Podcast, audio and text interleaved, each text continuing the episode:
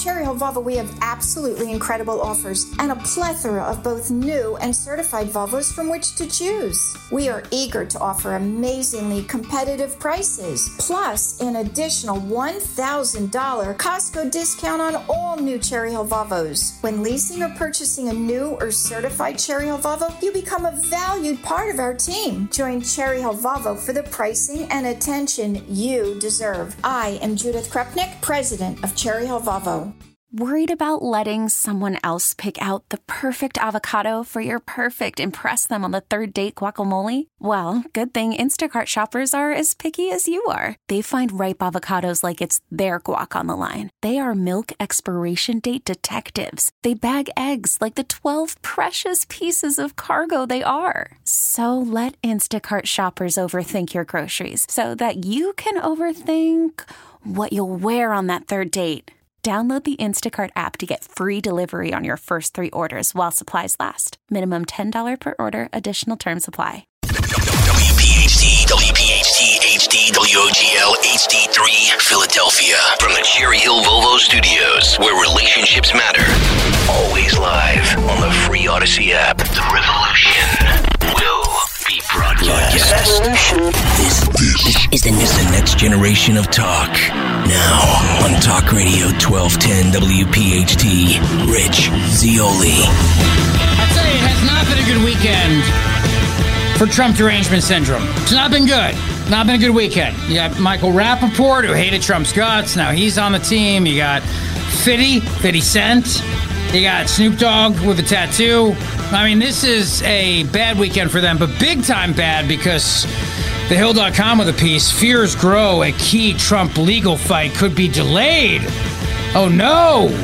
How are they going to get him in prison before Election Day? Welcome to the show. Glad you're here today. 855-839-1210 on Twitter at Rich Zeoli. Hope you had a great weekend. Hope you're enjoying all this sunshine we have. It's a beautiful, beautiful thing. And I'll tell you, you know, as I was watching last night, not the Grammys, because I don't watch those shows. But I was thinking about other things. And then this morning, I watched the clip of the Grammys, just one viral clip that's been going around of the song Fast Car by Tracy Chapman, which was a huge hit when I was a kid. And there was a remake that was done by Luke Combs, and they wanted to cancel Luke Combs. They wanted to cancel his version. But it was a made-up controversy. It was a made-up woke nonsense controversy. And so yesterday, Tracy Chapman and Luke Combs sang a duet to Fast Car in a giant FU to cancel culture. And I thought it was glorious. I really did. I thought it was glorious. And then Shane Gillis is going to be hosting Saturday Night Live, with like a year after Saturday Night Live canned him, 2 years, whatever, after they canned him over things he said as a comedian on a podcast. So he's back. And yeah. For Trump, he's getting all these black voters. MSNBC went down to South Carolina and went to a black barber shop and found out that black voters are saying that under Trump, they had money, and under Biden, they don't. And that's why they're probably voting for Trump. That's not good if you're Joe Biden. That's not good. And we have people sneaking into the United States of America from Canada. There are New Jersey smuggling gangs, I kid you not, who are leading people through the border of Canada into the United States of America. And the reason why they're doing this, of course, is because they don't get in trouble. I mean, the coyotes, the smugglers don't get in trouble. That's number one. But number two, you don't have to worry about razor wire. Am I right? Or am I right? I'm right, right? So you don't have to worry about razor wire, so it's a lot easier to come in from Canada. Also, it's easier to get into Canada, because you really just need a visa, and then you just illegally come into the United States of America. So there are these New Jersey gangs that are paying, that people are paying buku bucks for a luxurious escape into the United States of America as an illegal immigrant. So there's that going on too. And the governor of New Jersey, King Philip the Unaccountable, his royal rugness, wants to lower the voting age to 16 years of age for school board elections. Now, the question that I have is, of course, why just school board elections? The argument is they have a stake in it, but these 16-year-olds live in towns. Don't they have a stake in the town? They live in a country. Don't they have a stake in the country? Of course they do, which is why, ultimately, that is the goal, of course, to get them to vote at 16. To buy cigarettes, so they want to raise the age to at minimum 21. Minimum. To buy a firearm, minimum 21, probably 25. And no vaping. Of course, no flavored vapes, no nicotine pouches, not until you're 21. But yes, vote. And definitely, since you have no stake in the game, vote for school board candidates who will raise my taxes. Because in case you haven't checked lately, the biggest chunk on your property tax bill comes from your schools. At least in my state of New Jersey, it does. In most states, that way, too. So, yeah, you give 16-year-olds the right to vote. But just in school board elections, just for now, until eventually they're voting everywhere. And this is the Democrats talking out of both sides of their mouth, as they always do. You know, you should not be able to buy a gun till you're 21. Your brain's not fully developed, but you should vote. Why? If your brain's not fully developed, why are you voting? Why are you voting for people that can raise my taxes? Why are you voting for people that can send my children theoretically into war one day? Why should you be allowed to do that if your brain's not fully developed? And then at the same time, you could get a sex change operation, but not a cigarette. And you could vote, but not get a gun. And you get a sex change and a vote. You could do a sex change vote in one thing, but not a smoke to have it after, and certainly not a gun to, you know, exercise your Second Amendment rights. So they're all over the place, as usual, and we'll get into that with you as the show progresses. But the big story of the day today, which is brought to you by our friend Dr. Mike Vanaria, VanariaDental.com, my buddy, my friend, the master of dental implants. Go see him today, VanariaDental.com. Is it Speaker Mike Johnson wants to have a clean, standalone Israeli aid package not tied into Senator James Lankford's bill, which is known as the compromise bill in the Senate, which would essentially now legalize the invasion. Daniel Horowitz is a great conservative writer. He said this legislation, Lankford's a Republican from Oklahoma, and Mitch McConnell, of course. So they're all, you know, as usual, as you'd expect, the Republicans in the Senate, the pro-Ukraine crowd, waters down existing immigration law, provides the president with toothless emergency powers, all while lavishing billions more on Ukraine. And he writes, you know, you got to hand it to Senator James Lankford of Oklahoma and Mitch McConnell's other lieutenants in the Senate. They really did manage to solve the illegal immigration crisis. They're simply going to make the invasion legal. You know, if you notice, there's more and more stories now about how Chinese migrants are crossing the border, and there's all these TikTok videos showing them how to do it. They even had in 60 Minutes, they were showing people how to cross the border illegally. 60 Minutes was there watching them come through. Anyway, in exchange for the United States agreeing to an endless flow of illegal immigrants across the southern border, Democrats will get another $60 billion for Ukraine. $60 billion for Ukraine. Some call that bipartisanship, but we call it disenfranchisement of the forgotten American who is always placed last and the ultimate abrogation of the social compact. We have nobody to blame but ourselves. The invasion will continue, and Republican treachery will accelerate until we get serious. To understand the essential treachery of Senator Lankford's immigration deal, we must acknowledge that no one is allowed to crash our border under current law. In 2006, a supermajority of Congress passed the Secure Fence Act. It required the Secretary of Homeland Security to take all actions necessary within 18 months of passage to achieve and maintain operational control over the entire international land and maritime borders of the United States.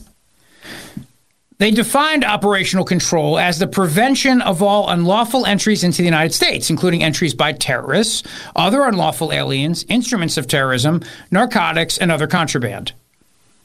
In short, that law demands, and is still in the books now, is a bipartisan law, that the Biden administration stop all invaders. That is the law. That is the law of the land right now.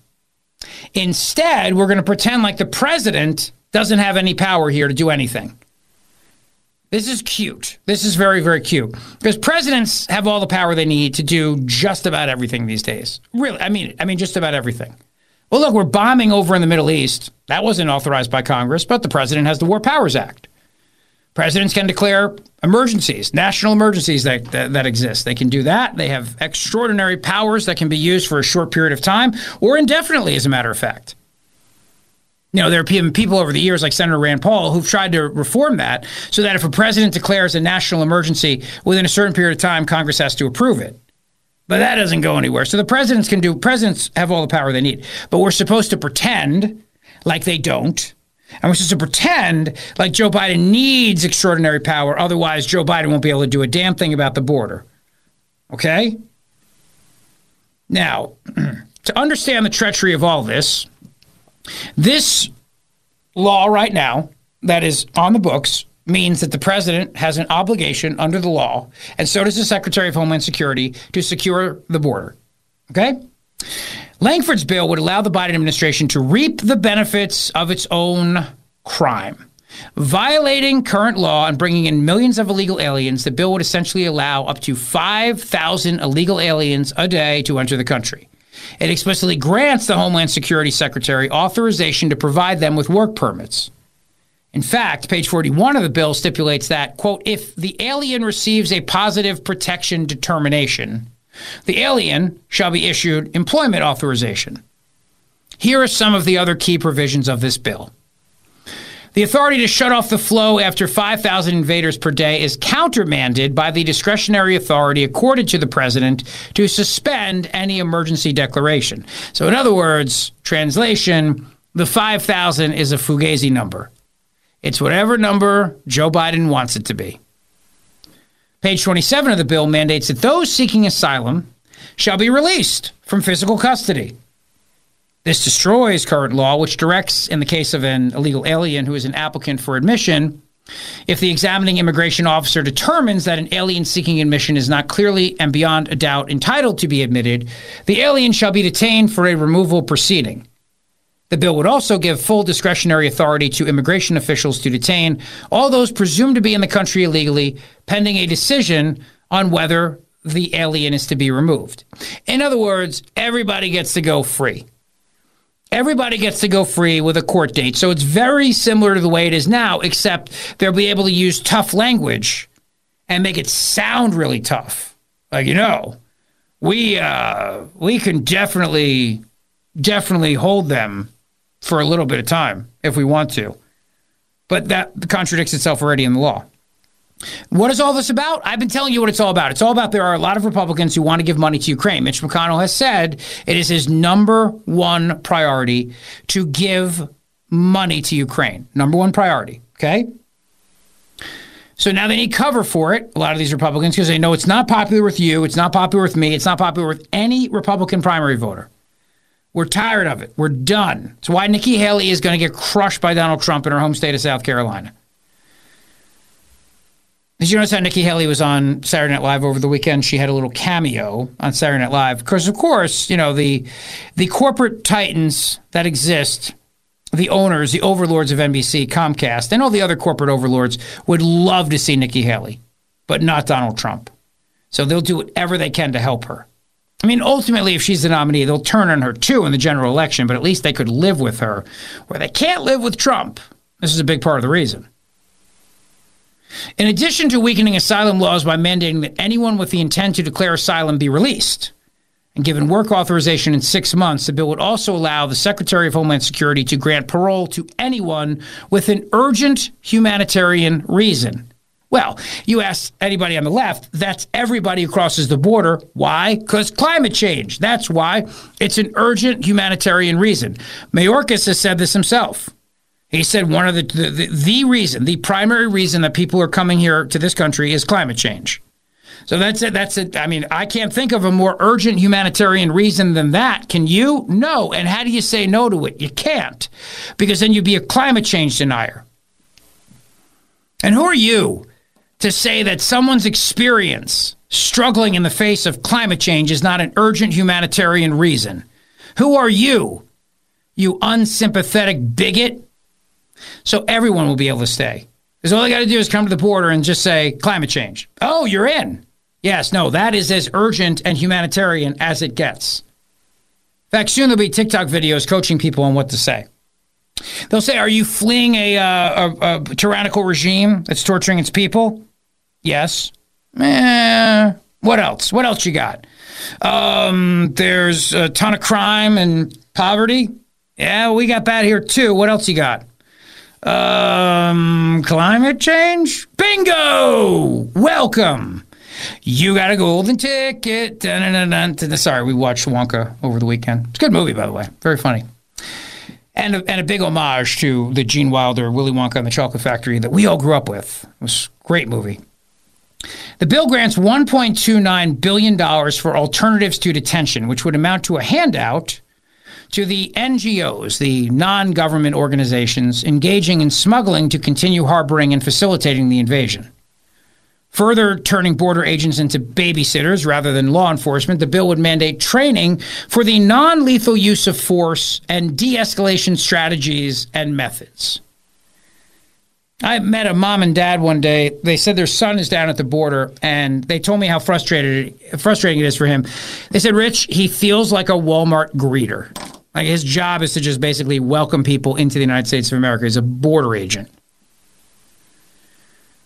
To the extent states or citizens could ever challenge Biden's liberal asylum determinations made under this bill, all claims would be routed to the D.C. Circuit, which is about as liberal as the Ninth Circuit, clearly designed to take these cases away from the Texas-based Fifth Circuit.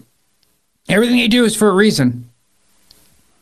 The bill would also give the Office of Refugee Resettlement another $2.3 billion to further empower unscrupulous NGOs to colonize our communities. Page 149 of the bill codifies the Flores Agreement, which incentivizes illegal aliens to traffic their kids over the border, knowing that they must be released because the Department of Homeland Security lacks the facilities mandated for them under the 1997 lawsuit settlement known as Flores. This has been a big incentive for the invasion, not just under Biden, but also under Trump in 2018 and 2019.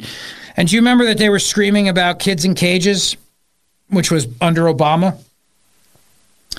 For reasons only God knows, while we are all dealing with the border flow, Lankford's bill would invite in another 50,000 people on green cards. It would also expand worker visa programs and brings in even more Afghan refugees on top of the 100,000 Biden already admitted. Any good in this bill is worthless because Lankford's compromise undermines existing law, which every Democrat since Bill Clinton has been ignoring anyway. What's more, the new emergency powers the bill would enact are set to expire 270 days after the law takes effect, which effectively bars the next president from using anything good in the law while being hamstrung by the law's bad provisions. So the bill concedes the border to the left's priorities and bequeaths the Democrats another $60 billion in additional funding for Ukraine.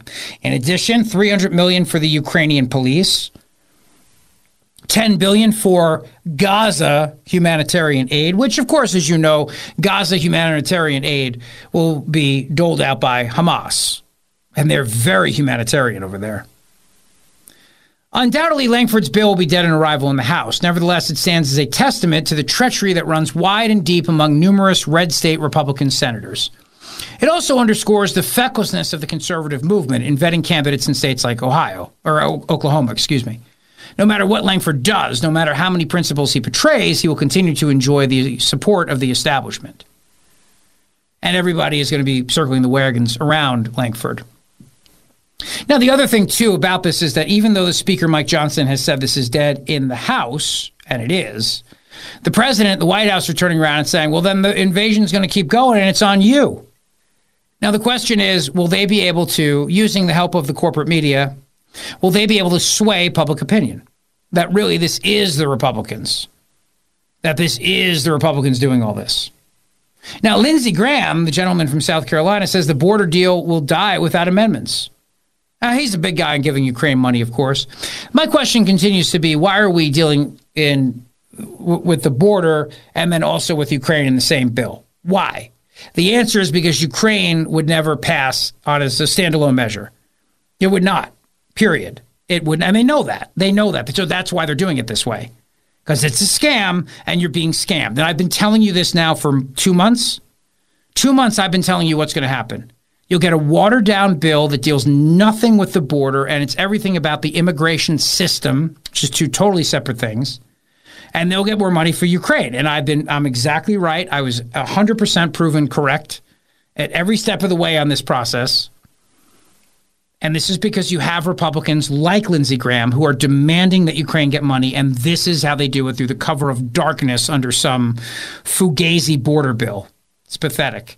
And then, of course, you have several senators who are also on the Democrat side. They're going to vote against it unless it restricts military aid to Israel. Because in addition to the $60 billion funding for Ukraine, Israel's going to get another $14 billion as well, all tied into a border bill. a border bill. That's right. 855-839-1210 if you want to weigh in today. On Twitter, at Rich Zeoli. We got a lot to chat about. It's going to be a big show. South Carolina is not too far away. And the question, of course, is going to be not if, but how much Donald Trump crushes Nikki Haley by in her home state. But what will the establishment do to try to save her if she can be saved? Don't go away. Worried about letting someone else pick out the perfect avocado for your perfect impress them on the third date guacamole? Well, good thing Instacart shoppers are as picky as you are. They find ripe avocados like it's their guac on the line. They are milk expiration date detectives. They bag eggs like the 12 precious pieces of cargo they are. So let Instacart shoppers overthink your groceries so that you can overthink what you'll wear on that third date. Download the Instacart app to get free delivery on your first three orders while supplies last. Minimum $10 per order. Additional terms apply. T-Mobile has invested billions to light up America's largest 5G network from big cities to small towns, including right here in yours. And great coverage is just the beginning. Right now, families and small businesses can save up to 20% versus AT&T and Verizon when they switch. Visit your local T-Mobile store today.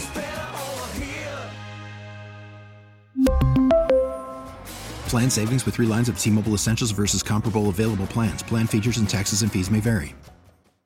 Hey, Rob Bradford here. I have set out on a mission with my good friends at FanDuel to prove what I have known for some time: baseball isn't boring. Now I have a daily podcast to prove it with some of the most notable people in the baseball world screaming baseball isn't boring from the mountaintops, or at least agreeing to come on our show. Players, managers, GMs, and yes, even the commissioner of baseball, Rob Manfred. It has been a constant wave of baseball's most powerful voices. So join the revolution. Subscribe and soak in baseball isn't boring. Listen on your Odyssey app or wherever you get your podcast. You'll be glad you did. The Zeoli Show, on your schedule from Talk Radio 1210 WPHT in the free Odyssey app. Great duet last night. Great duet at the Grammys, showing you that the controversy was a fugazi controversy. But nevertheless, I'll share with you a little bit later in the show. Washington Post had tried really, really hard to get Luke Combs canceled because he did a cover, and it became a very, very popular cover of Fast Car. But then last night, Tracy Chapman and Luke Combs doing a duet together on stage. The audience loved it. Showing that, of course, as usual, most of the woke controversies that we hear are, in fact, manufactured fugazis. I'll get into that with you as well. So this border bill is bad. I mean, it's bad. But it's also bad because of the spending. It's also bad because it's $60 billion for Ukraine. But it's also bad for a number of other reasons, too. This is – numbers are hard on the radio, but bear with me here. If migrant crossings increase above 5,000 on average per day on any given week – DHS is required to shut down the border. If the encounters reach 8,500 in one day, the department is required to trigger that authority. But the federal government is limited in how long it can use the authority. In the first year, the government can use that authority for 270 days, then 225 calendar days in the second year, and 180 days in the third year. The authority sunsets after 3 years, meaning that the authority to shut the border goes away. Now, Biden doesn't need this authority anyway, but he, again, it's a fake. It's a fugazi designed to make you think like they're doing something on the border so that you'll be okay with them giving Ukraine another $60 billion. That's a scam. And it's not in any way, shape, or form going to lead to a stronger border. It's not. It's not going to. But as we look at all this, you have to say to yourself, explain to me how it is that Republicans in the Senate are so different from Republicans in the House. And the answer is that they're not that different. There are a lot of House Republicans that also want this bill to go through because they also want to give the money to Ukraine because they don't care what their primary voters think. My question is this. If you know that Trump wants to call this whole Ukraine thing quits, and Nikki Haley's out there saying that she wants to continue giving Ukraine money, why isn't Nikki Haley winning if that's where the voters are? If that's where the voters are, why isn't Nikki Haley winning? You know, if just looking at that question right there, see, this is why I don't understand why Republicans don't take a hint. Republicans should take a hint in the Senate and the House, but they really do believe that they are on the side of right by giving Ukraine another $60 billion of your dollars, and they don't care. And they know that this border bill is a joke. They know it is. But at least they can run home and say that they did something on the border, and they can pull out little sound bites and talking points, and then they can say, look, I did this.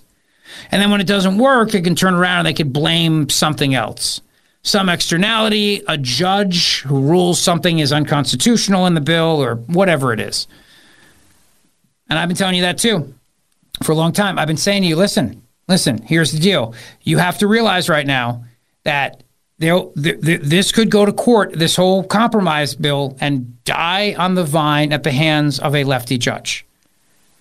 McConnell's speaking on the Senate floor right now, and you know what he's saying, of course. He's going on and he's saying in a very, very slow, methodical way, he's going on, of course, and saying that we need to get this compromise done because the border's wide open and Republicans are going to get blamed for it, and we have to give Ukraine the money. In addition to that, if the Ukraine war is so popular, if the border being open is not a problem politically, why is it that Trump is beating Biden in such a way that he's beating him? I mean, over the weekend, Steve Kornacki, the khakis were flailing. The khakis were all over the place. As he looked at a new NBC News poll, this poll was devastating over the weekend. It's a head-to-head matchup. Now, I've told you before that take these national polls with a grain of salt, but the thing about this is there's trends that happen in these polls, and these trends all seem to be going in the same direction. Trends showing that Trump is still winning. And the reason why this poll is interesting is because it looks at 16 polls that have all been taken since 2019. So it looks across 16 different ones that have all been taken since 2019, showing that Trump has this lead. Cut number two.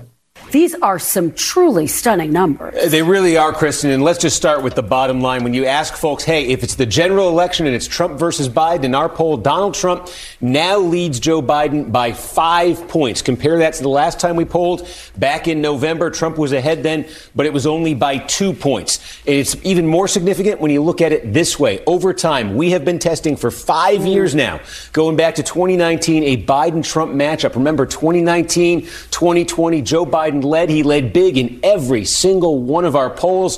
For the first time in November, Donald Trump polled ahead in our poll, and now at 5 points, this is the biggest lead NBC has ever had in 16 polls for Donald Trump over Joe Biden. And of course, undergirding all of this is this question of he is the incumbent Joe Biden. We ask voters, what do you think of the job he's doing? And look at that, Kristen, 37% approve and now 60% disapprove.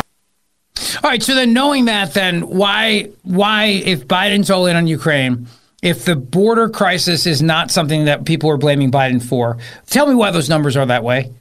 And then the other thing, too, is the economy, because it's still the economy, stupid.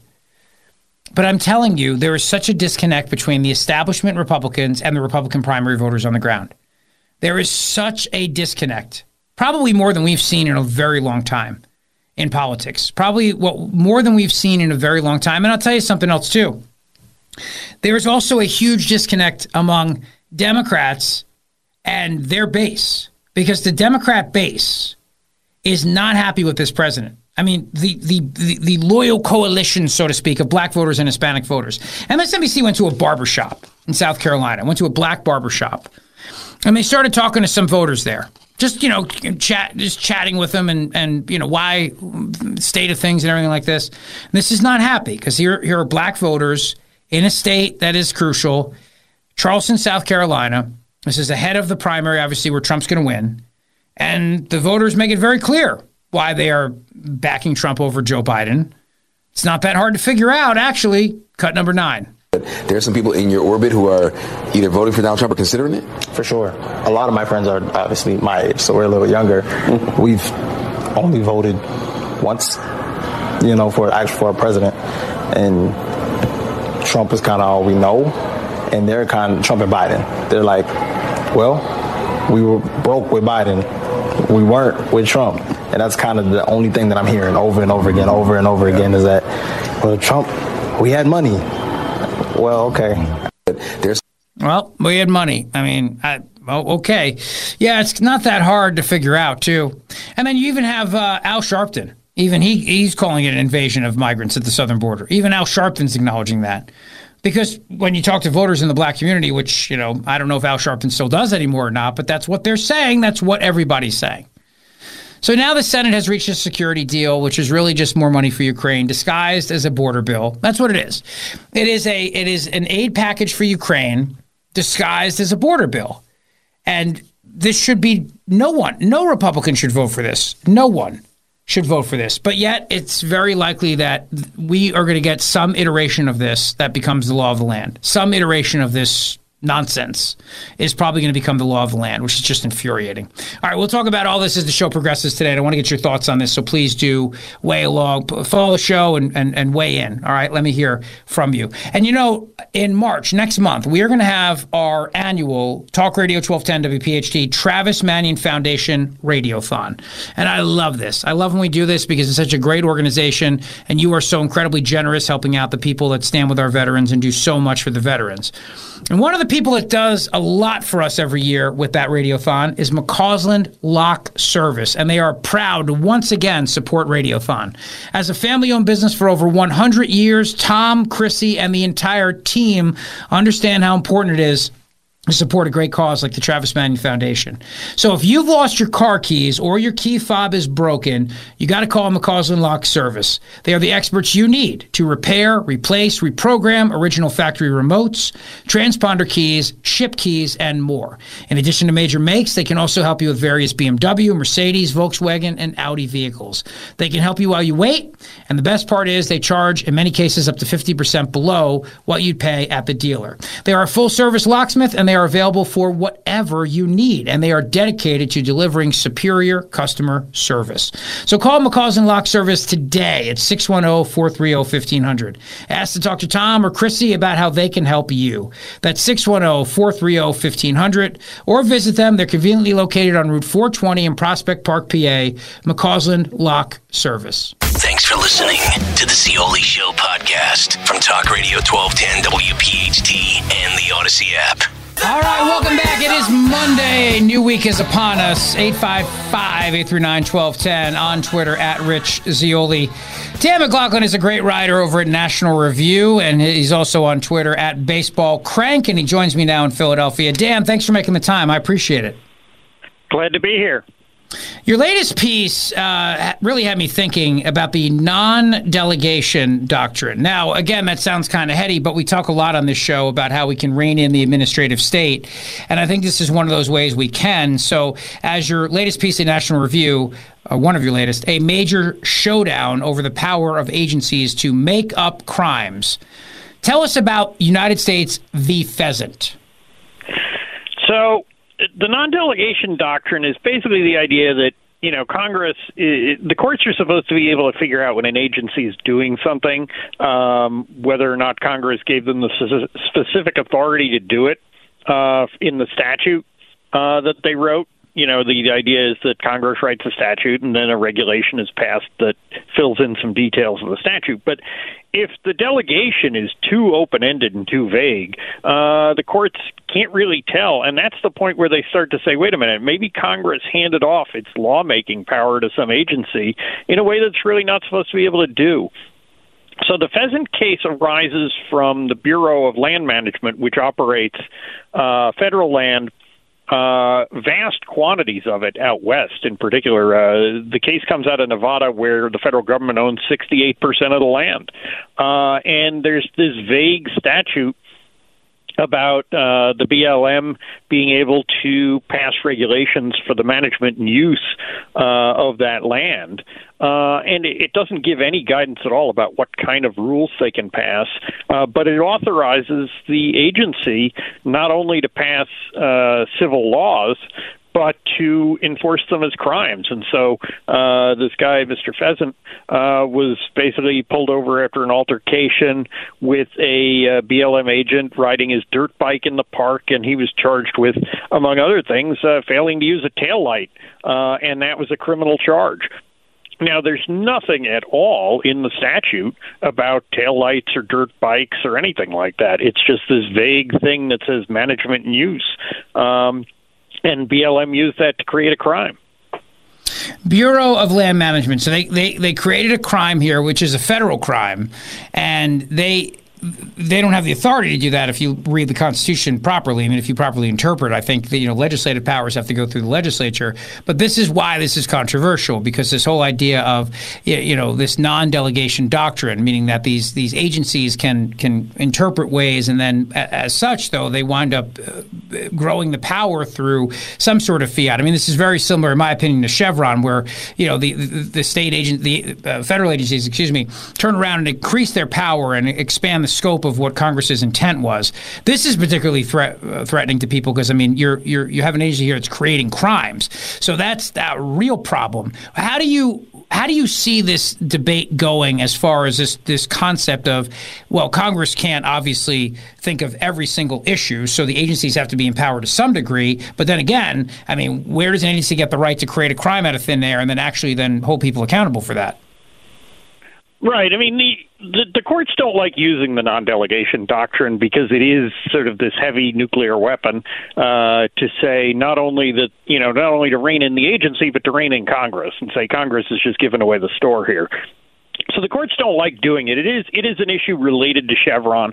You know, they prefer to look at issues like Chevron and what they call the major questions doctrine to say, well, you know, we just don't think that the agency was given a certain power by Congress. But, you know, the courts have shown some willingness going all the way back to the early 19th century to lay down the basic principle that at a certain point, Congress just can't hand over the job.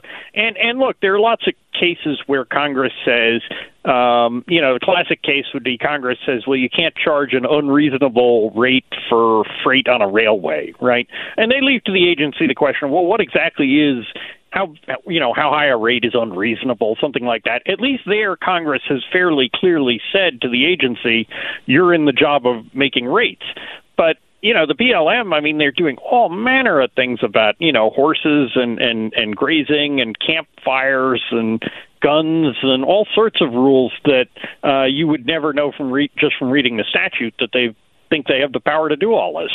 Yeah, I mean, you're right. As a result, the Secretary of the Interior, who oversees BLM, has unfettered legislative authority to promulgate rules for over 48 million acres of land, which is 68% of the state of Nevada. And all kinds of different things, from what kind of seatbelts individuals must wear, how long individuals can camp at a particular spot, whether saddle horses have the right of way over off-road vehicles. I mean, it's pretty much everything here. And these things do come with jail time, correct? This isn't just a situation where they go, all right, we've created this rule, and if you break it, we're going to be mad at you. I mean, people could go to prison for this. Yeah, I mean, this is literally making a federal case out of these things, and you can go to jail for up to a year or pay a fine of up to $1,000 for violating any one of these regulations, all of which are just buried deep in the Code of Federal Regulations where an ordinary citizen would never know to look for them. And the court in the Pheasant case said, look, you know, maybe there's an old case from like 50 years ago where they let Congress do this kind of delegation for federal buildings because, you know, people don't protest and camp out inside of federal buildings. They can have more control over that. But for these vast tracts of land to just essentially say, you know, the Secretary of the Interior is now the government of these places. And then the Secretary of the Interior can delegate his authority down to like some state level director. And you know, you mentioned that it's buried in the Federal Register. So the old argument would be that ignorance of the law is no excuse. But how could any reasonable person know what these rules are when, in their mind, agencies don't make laws? So they don't pass criminal laws like this. They don't just create them out of thin air in the form of a rule. So how is any reasonable person supposed to know what side, whether or not a horse has to yield to an off-road vehicle or not, for example? Yeah, I mean, I guarantee you that, you know, I practiced law for over 2 decades. I guarantee you if you took a survey of, you know, people who are veteran, you know, lawyers, very few of them would have any idea of what the rules are for these places. Now, you know, yeah, and then what that does is give an awful lot of discretion to the law enforcement officers, the park rangers and the like. But it's just, I mean, I wouldn't know. How could anybody possibly know? And that's the other problem here with all this, is that we are turning American citizens into criminals. And I think there was a point where at one time they tried to count all the laws that are on the books, all the federal laws, rules and regulations that carry some sort of punitive damage to it, whether it's a jail or a fine or something. And they gave up. There's too many. They can't count them all. Yeah, Harvey Silverglake wrote a book some years ago called 3 Felonies a Day. There was a guy on Twitter who used to do a crime a day stat, and it just keeps going and going and going, the list. So this is now before the Ninth Circuit, and the brief is due February 19th, and then amicus briefs are going to be supporting the position will be due February 27th. So my question then is, you write, anyone concerned about the lawless power of the administrative state should be watching. In addition to that, are there other organizations that you think will be filing friend of the court briefs here to stand with this and to say that this case here is another example of the administrative state gone wild, the weaponization of government against its own people gone wild, and this has to stop? I mean, I think some of the legal groups that have been doing these cases may weigh in. I'm hoping more of them do. Obviously, one reason I wrote about it was because, you know, I know that some of those folks read National Review, and hopefully we'll be, we'll be intrigued enough to weigh in. I would hope the Pacific Legal Foundation's involved in this in some way, shape, or form. They're always great on this stuff. Yeah, and there's a number of those groups that are attacking the administrative state from different angles. The case, the groups that are up doing the Chevron case right now, Cause of Action Institute, the NCLA, New Civil Liberties Alliance. There's a number of these groups, so I think hopefully they'll see the pheasant case as another one that is worthy of attention. Yeah, no kidding. Dan McLaughlin's with me at Baseball Crank. He is senior writer at National Review Online. And Dan, let me ask you about Governor Ron DeSantis and the case in Florida. You've been writing about that a lot. Let's talk about it. Yeah, and of course with DeSantis you have to specify because there's more than one of these cases. He is he is fighting on all sides. But the big one that has gotten a lot of attention is the litigation with Disney. The state legislature essentially, at DeSantis's prompting, went and stripped Disney of its special legislative district, which is basically sort of a quasi-kingdom in which Disney has governing power or has had it. And so Disney filed suit. There were sort of countersuits over whether or not this was authorized under state law. Disney tried to do these midnight contracts on the way out, and those are being challenged under state law. But the big picture sort of headline case is that Disney charges that stripping it of the Reedy Creek Special District is a violation of the First Amendment. Essentially, DeSantis and the legislature were punishing Disney for the company's political speech. And they lost in the district court. Federal district court decision just came down the other day. And essentially, it was not a surprise because the rule from the Supreme Court and from the 11th Circuit Court of Appeals, which governs Florida, is basically that if you have a statute passed by the legislature and they're acting within their powers, and the statute itself doesn't violate, the First Amendment, doesn't suppress speech or anything, the courts aren't going to ask, well, what motivated them to pass this law? Because, once you start getting into what motivates the legislature, well, there's a whole lot of people that vote there, and, it's a complicated thing. So traditionally the courts have not looked past that, at least not unless there's like a racial animus or something, but not not simply a First Amendment retaliation issue.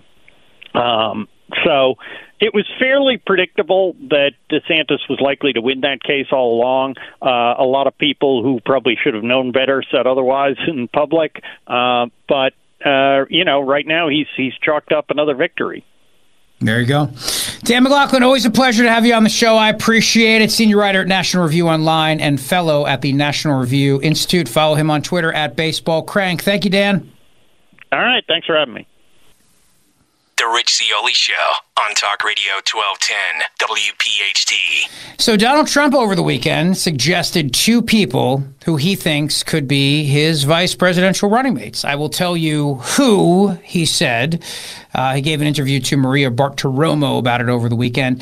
And Killer Mike was on with Bill Maher and refused to endorse Joe Biden. Much to Bill Maher's prodding, he refused to endorse Biden. So I'll share that with you as well. This comes as a number of black entertainers, including Snoop Dogg and 50 Cent and others, have made very positive comments about Donald Trump. 50 Cent over the weekend was talking about how in New York City, Mayor Eric Adams wants to give away all kinds of cash to illegal immigrants in the form of basically debit cards, you know, preloaded debit cards. And he said, this is crazy. And he said, maybe Trump is the answer. So the world freaked out on that. Killer Mike refused to come out and say that he would back Joe Biden. Sunday night at the Grammys, after winning Rapper of the Year, he was actually arrested on the way out. So many people have pointed that out and just said, is that just a coincidence, timing, or is this something more, you know, sending a message? We'll have that conversation as well. But who is on Donald Trump's short list for VP? It doesn't surprise me. At least one of the names he said is who I think he may end up picking. But what do you think? We'll talk about that. Big 4 o'clock hour straight ahead. Don't go away.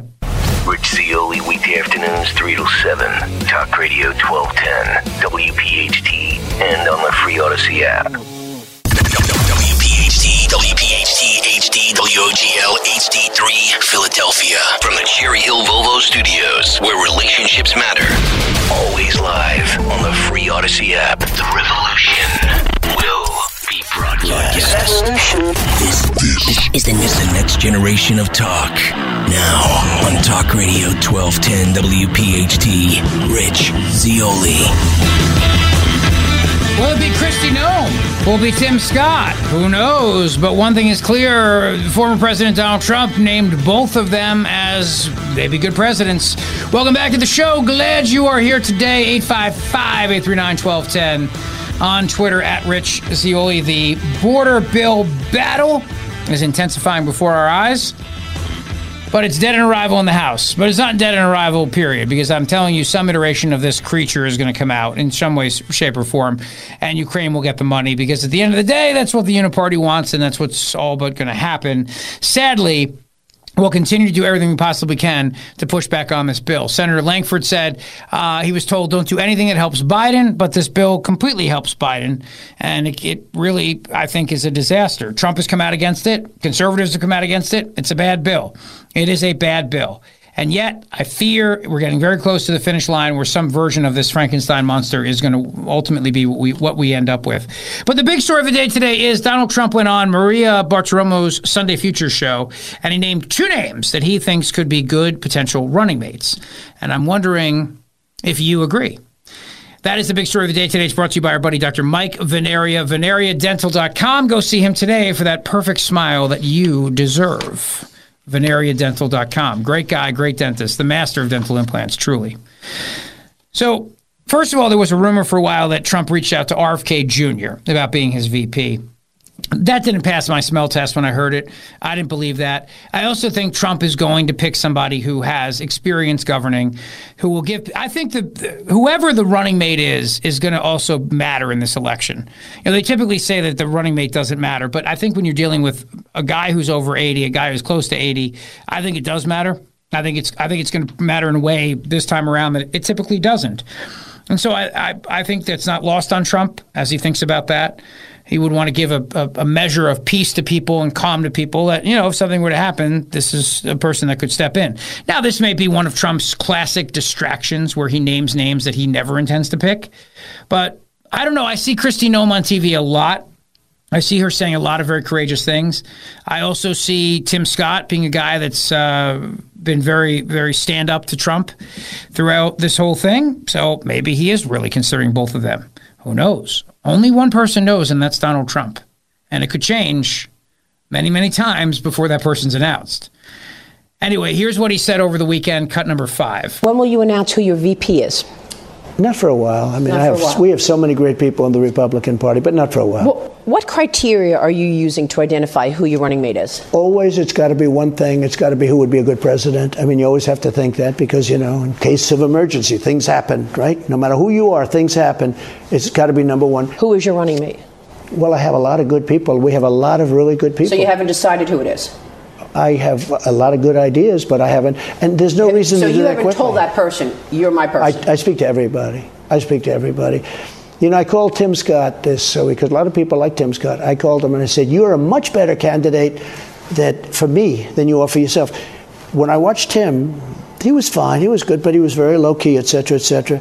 I watched him in the last week defending me and sticking up for me and fighting for me. I said, man, I said, you're a much better person for me than you are for yourself, because for himself, he was low-key. For me, he's been a real tiger. He's been incredible. And others have, too. So maybe it's Tim Scott. Well, it could be a lot of people. But it was interesting. I was watching Tim. I've been watching, you know, for a while. I watched him campaign as a candidate. But I watched him over the last 2 weeks. As you know, he endorsed me, fully endorsed me, gave me a beautiful endorsement. And he has been really strong in terms of that. No, but that has nothing to do. I don't want anybody to take even any inference. But it's incredible. Kristi Noem has been incredible fighting for me. She said, I'd never run against him because I can't beat him. That was a very nice thing to say. What was the story that your team reached out to RFK Jr.? It's a false story, no. It's a false story. You never reached out to RFK Jr.? I like him a lot. Nope, never happened. Never happened. So there you go. Kristi Noem also spoke with Maria Bartiromo about a number of different things, and she warned Joe Biden on federalizing the National Guard. She warned him on doing this, and you know what? I'm glad, too, because I've said that would be a disaster for the country. But actually, the only reason why I kind of sort of want it to happen is because I know it'd be a bigger political disaster for Joe Biden if he were to do that. But this is what Governor Noem said over the weekend, cut 15. President Trump just told me a moment ago he does believe that these military-aged men who are showing up at the southern border from China are being directed by the Communist Party. Is that what you're saying as well? Absolutely. I was down there a few days ago, Maria. And remember, 3 years ago, I was the very first governor in this country to send my National Guard to the southern border because I believe it is a war zone. But when I was down there just a few days ago, the vast majority of people I saw crossing the border at that point in time was military-aged men.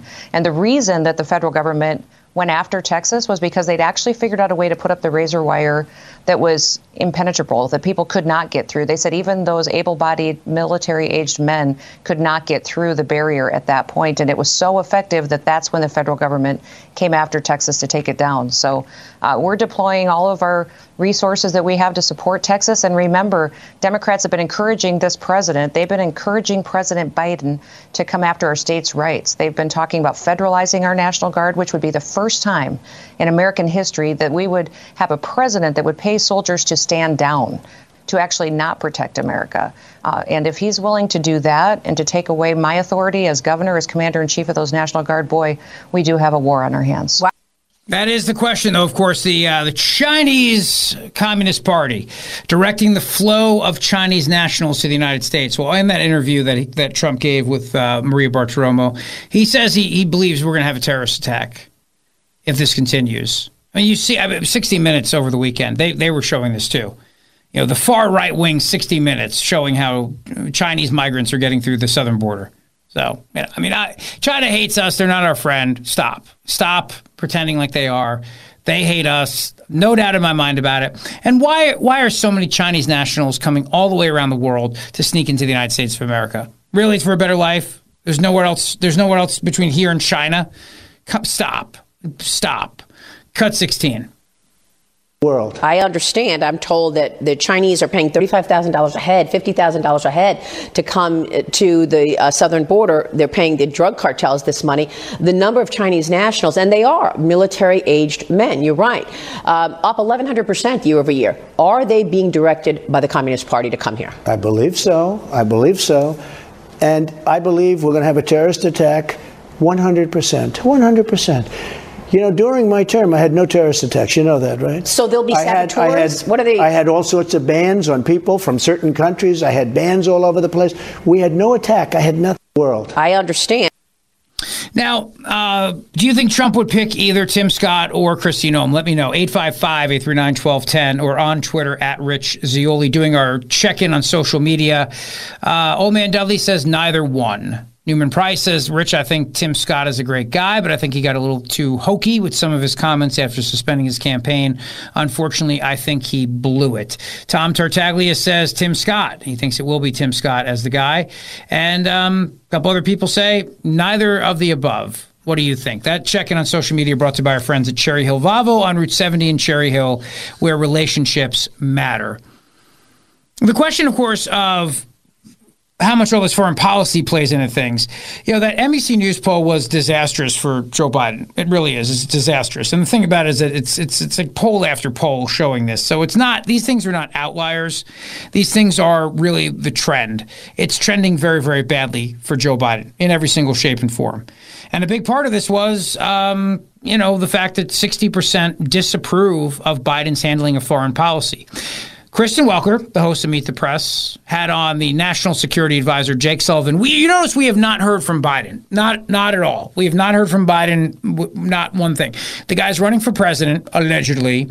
He's in campaign mode, allegedly. He's the commander-in-chief, allegedly. And he has yet to come out and say anything. We launched these strikes on Friday.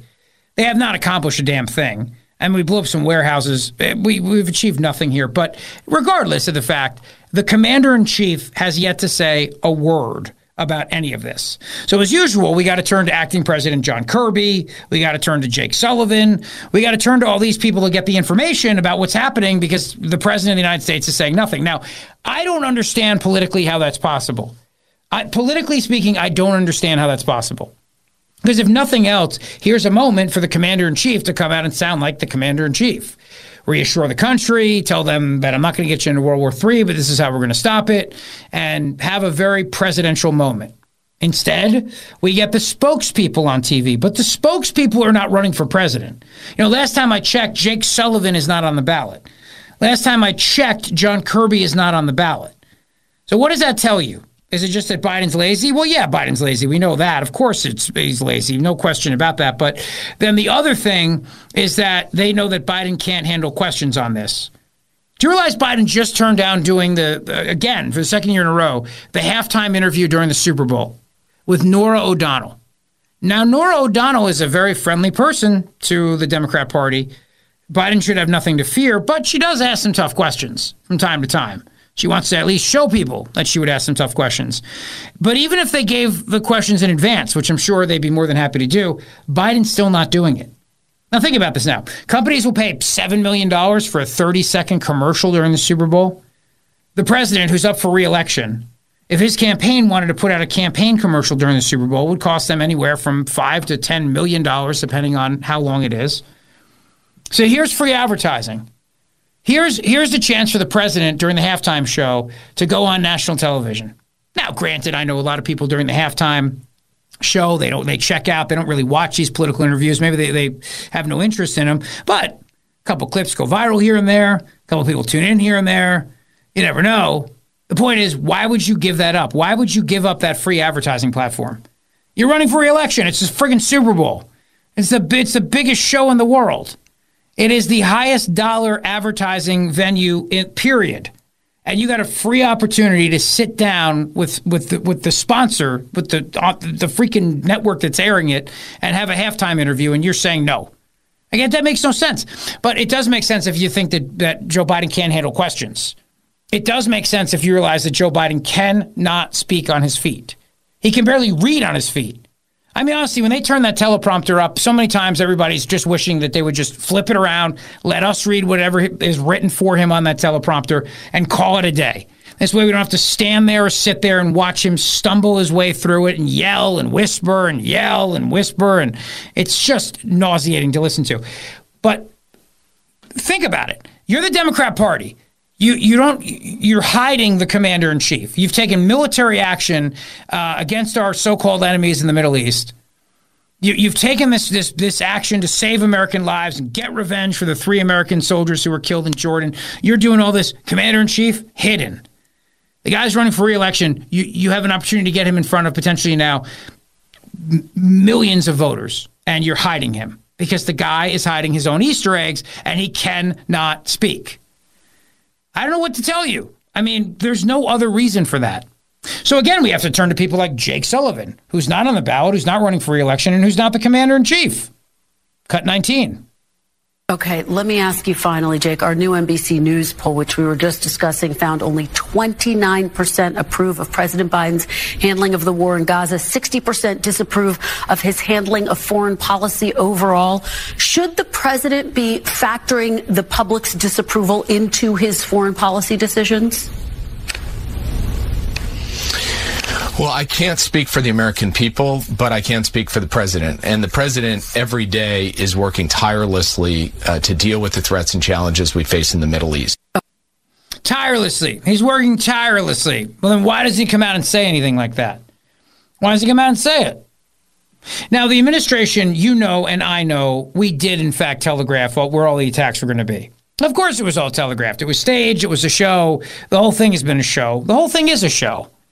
But the only thing you're not getting is the political benefit of having a show where you've got the commander-in-chief out there actually speaking and getting whatever credit you would get in a situation like this.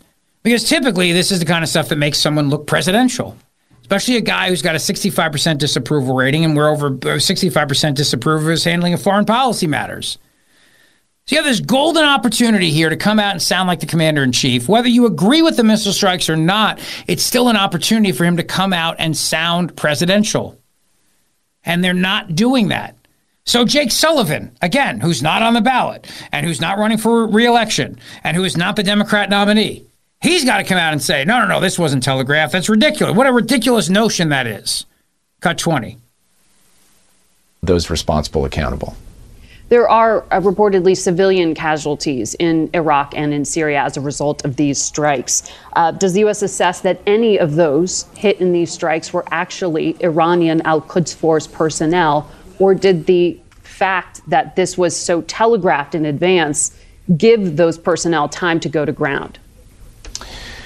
Well, first of all, Margaret, on the telegraphed point, President Biden has been saying for months that he would respond to attacks. We have responded to previous attacks. Mm-hmm. And when three service members were killed, of course, Iran knew that the United States would respond.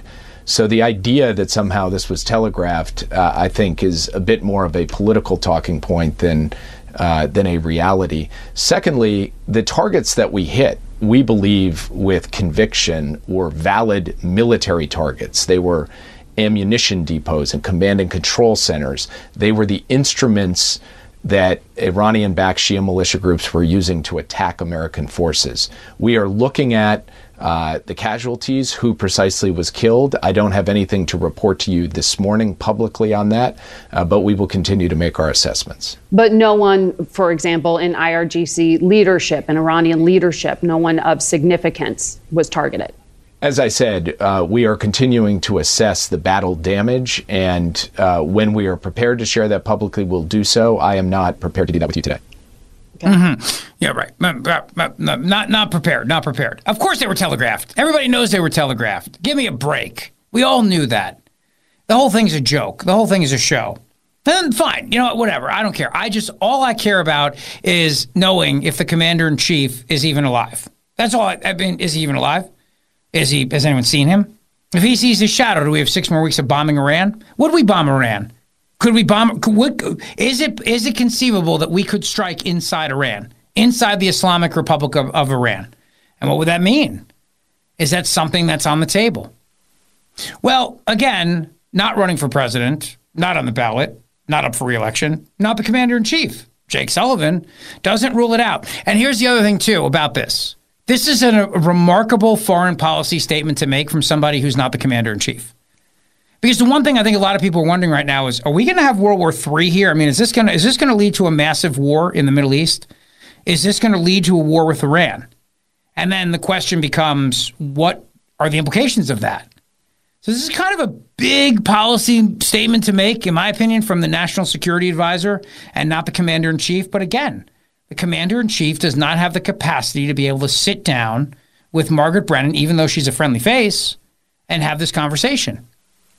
Sad, really. Cut 21. Have you ruled out strikes inside Iran? Well, sitting here today on a national news program, I'm not going to get into what we've ruled in and ruled out from the point of view of military action. What I will say is that the president is determined to respond forcefully to attacks on our people. The president also is not looking for a wider war in the Middle East. But is it off the table? Are strikes inside Iran off the table? Again, Kristen, sitting here on television, it would not be wise for me to talk about what we're ruling in and ruling out. So you're not ruling it out? I'll just say the same thing one more time, which is I'm not going to get into what's on the table and off the table when it comes to the American response. I'm sure Iran is shaking in its boots right now and thinking to itself, man, we better not do anything to tick off the United States of America.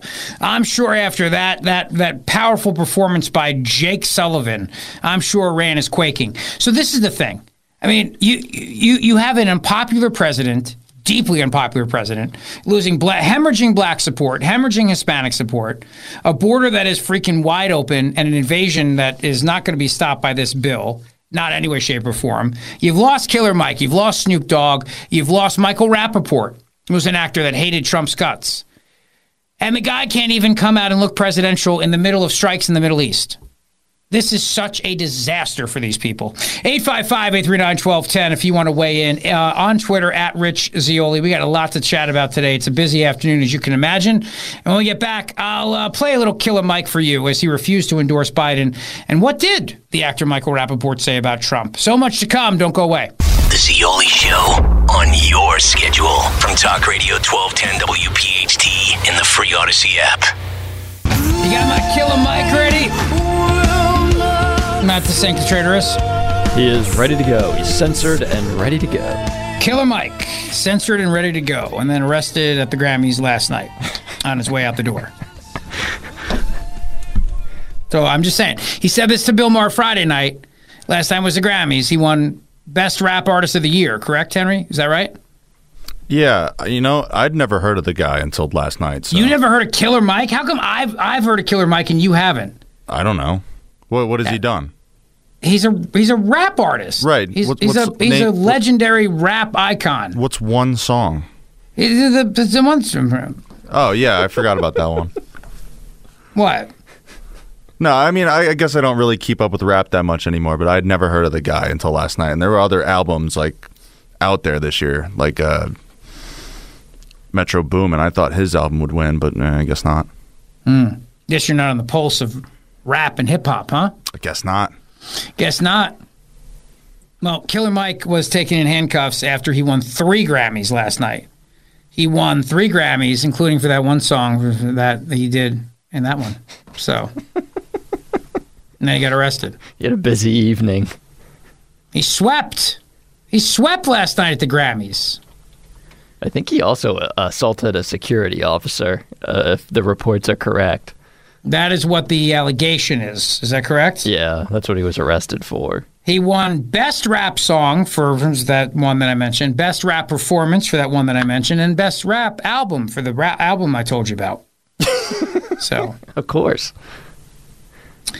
But so Friday night, he made this comment with Bill Maher on Real Time, HBO.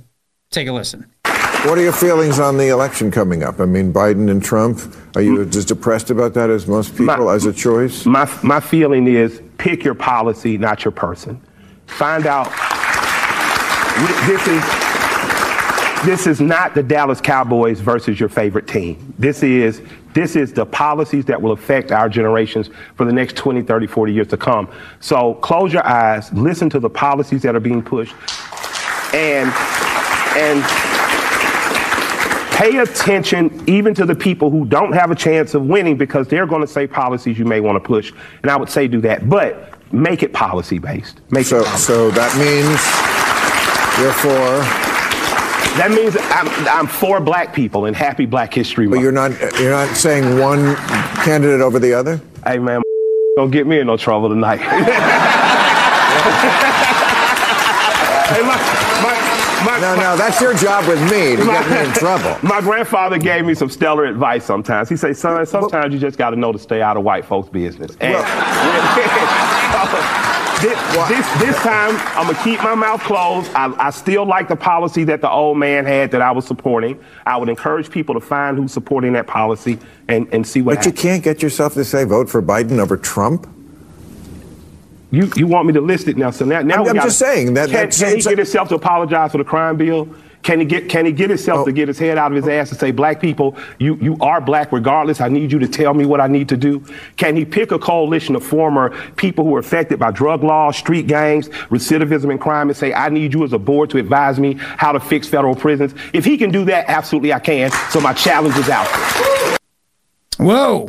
Why not just say you're backing Biden? Because he doesn't want to, because he knows a lot of people who are black don't like Biden. Apparently he's a big Bernie guy, but Bernie's not running, so. Anyway, I found that interesting. Actor Michael Rapaport. Are you familiar with his work, Henry? Yeah, he's seen in a couple things. Yeah, comedian, actor. One of the top 10, I'd say one of the top 10 Trump haters in the last several years, I think. Probably out there. Wouldn't you say, Matt? He's definitely up there in terms of Trump haters. It seemed like in 2020, he was posting some like unhinged anti-Trump video once a week that seemingly went viral. And that was, I mean, like big time dropping F-bombs, Trump, you know, like, I mean, compared him to hit like crazy, right? Oh, yeah. I mean, he's off his rocker. All right. So now he's apparently back on his rocker because he's now coming out and saying this. Take a listen. This is why when I say voting for pig Donald Trump is on the table, voting for pig Donald Trump is on the table. The other day in New York City, 6 illegal aliens jumped a New York City cop, NYPD's finest. They jumped a New York City cop in Times Square and were arrested and released without bail. I know it's a city thing. I know it's a state thing. I know all that. Okay? Stay with me. Released without bail. Came out of the courtroom on some Tupac raising the middle finger with the Detroit Red Wings jersey. Let me tell you something. What the fuck is the world coming to if you could be from another country, beat up a cop in New York City, and walk out with no f***ing bail? What the f*** is the world coming to? What the f*** is the world coming to? I know, Mayor Adams, you're from Brownsville, Brooklyn. I know this f***. What the f*** have I gotten myself into? Well, you got yourself into the Democrat Party, pal. But hey, it might be a welcome to the party, pal moment for Michael Rapaport, since he says Trump is on the table. So, just saying, you know. Just throwing it out there. Just pointing it out. Not saying he will, but he's certainly not saying he's not, which I think is relevant. And then, of course, Snoop Dogg got a Trump tattoo on his leg. Is that, has that been confirmed? I didn't hear. This is news to me. I know. I was told that he got Snoop Dogg got a Trump tattoo. I know last week he refused to bash Trump during an interview, which was a major leap forward for him because, as you'll recall, I think in 2020, or maybe before, 2018, 2019, while Trump was president, he released that music video where he like mockingly shot Donald Trump in the head. So it's quite a turnaround for him. Now, I did see this, though. Maybe it was a different rapper, but there was a... I guess there was another rapper who put a Trump mugshot tattoo on his leg. Who was that? That was Lil Pimp. Lil Pump, I think. Lil Pump. Yeah, not Lil Pimp. That's a different guy. That guy? Lil Pump. He's Team MAGA forever. The Gucci Gang rapper and devoted follower of former President Trump got a, that's what it is. He got the Trump mugshot tattooed on his leg. You go that guy. You're not a fan of Lil Pump? No, not at all. I wouldn't know Lil Pump if he walked in and punched me in the face. I have no idea who he is. You wouldn't. He's got a very unique look. I'm trying. The look I can see. You're right. Now that I've looked at his picture, but yeah. I don't know his music or anything like that. No. You just named like the one song, and it's one of the most annoying songs of all time. Really? Yeah. All right. I'm trying to pull up his picture now, but Odyssey's internet just died, so. That's shocking. Everything here usually works so well. Yeah, I was having problems last night streaming with Rooney. Everything here dies. Well, that's a good reminder to tell you to listen for free on the Odyssey app. I have it in my show notes. I have to mention that. You were supposed to mention that starting last week, and I don't know if you actually did. But please listen on the free Odyssey app. There we go. Now Greg will be happy. Anytime you like. You'll never, ever have to restart it either. Never. Works every time. Hey, the internet's back. That's good. Hey, look at that. Yeah, it's fixed. You can stream the show on Odyssey. You can listen to the podcast. You can go hit the rewind. You're like, wait, what did Rich just say? You can hit the rewind. Find out. Only on the Odyssey app. And it'll work most of the time. Most of the time. It works. No, I think it's at 90% of the time. It works 30% of the time. What's the line from Anchorman? Do you remember? It was about the cologne, right? What is it? It's something like 90% of the time it works 30% of the time or something? Yeah, something like that. I think it's 60% of the time it works every time. so it was something like that. Yeah. His Black Panther cologne or whatever it was. Hideous cologne. Yeah. You'll smell really good, too. You'll smell really good.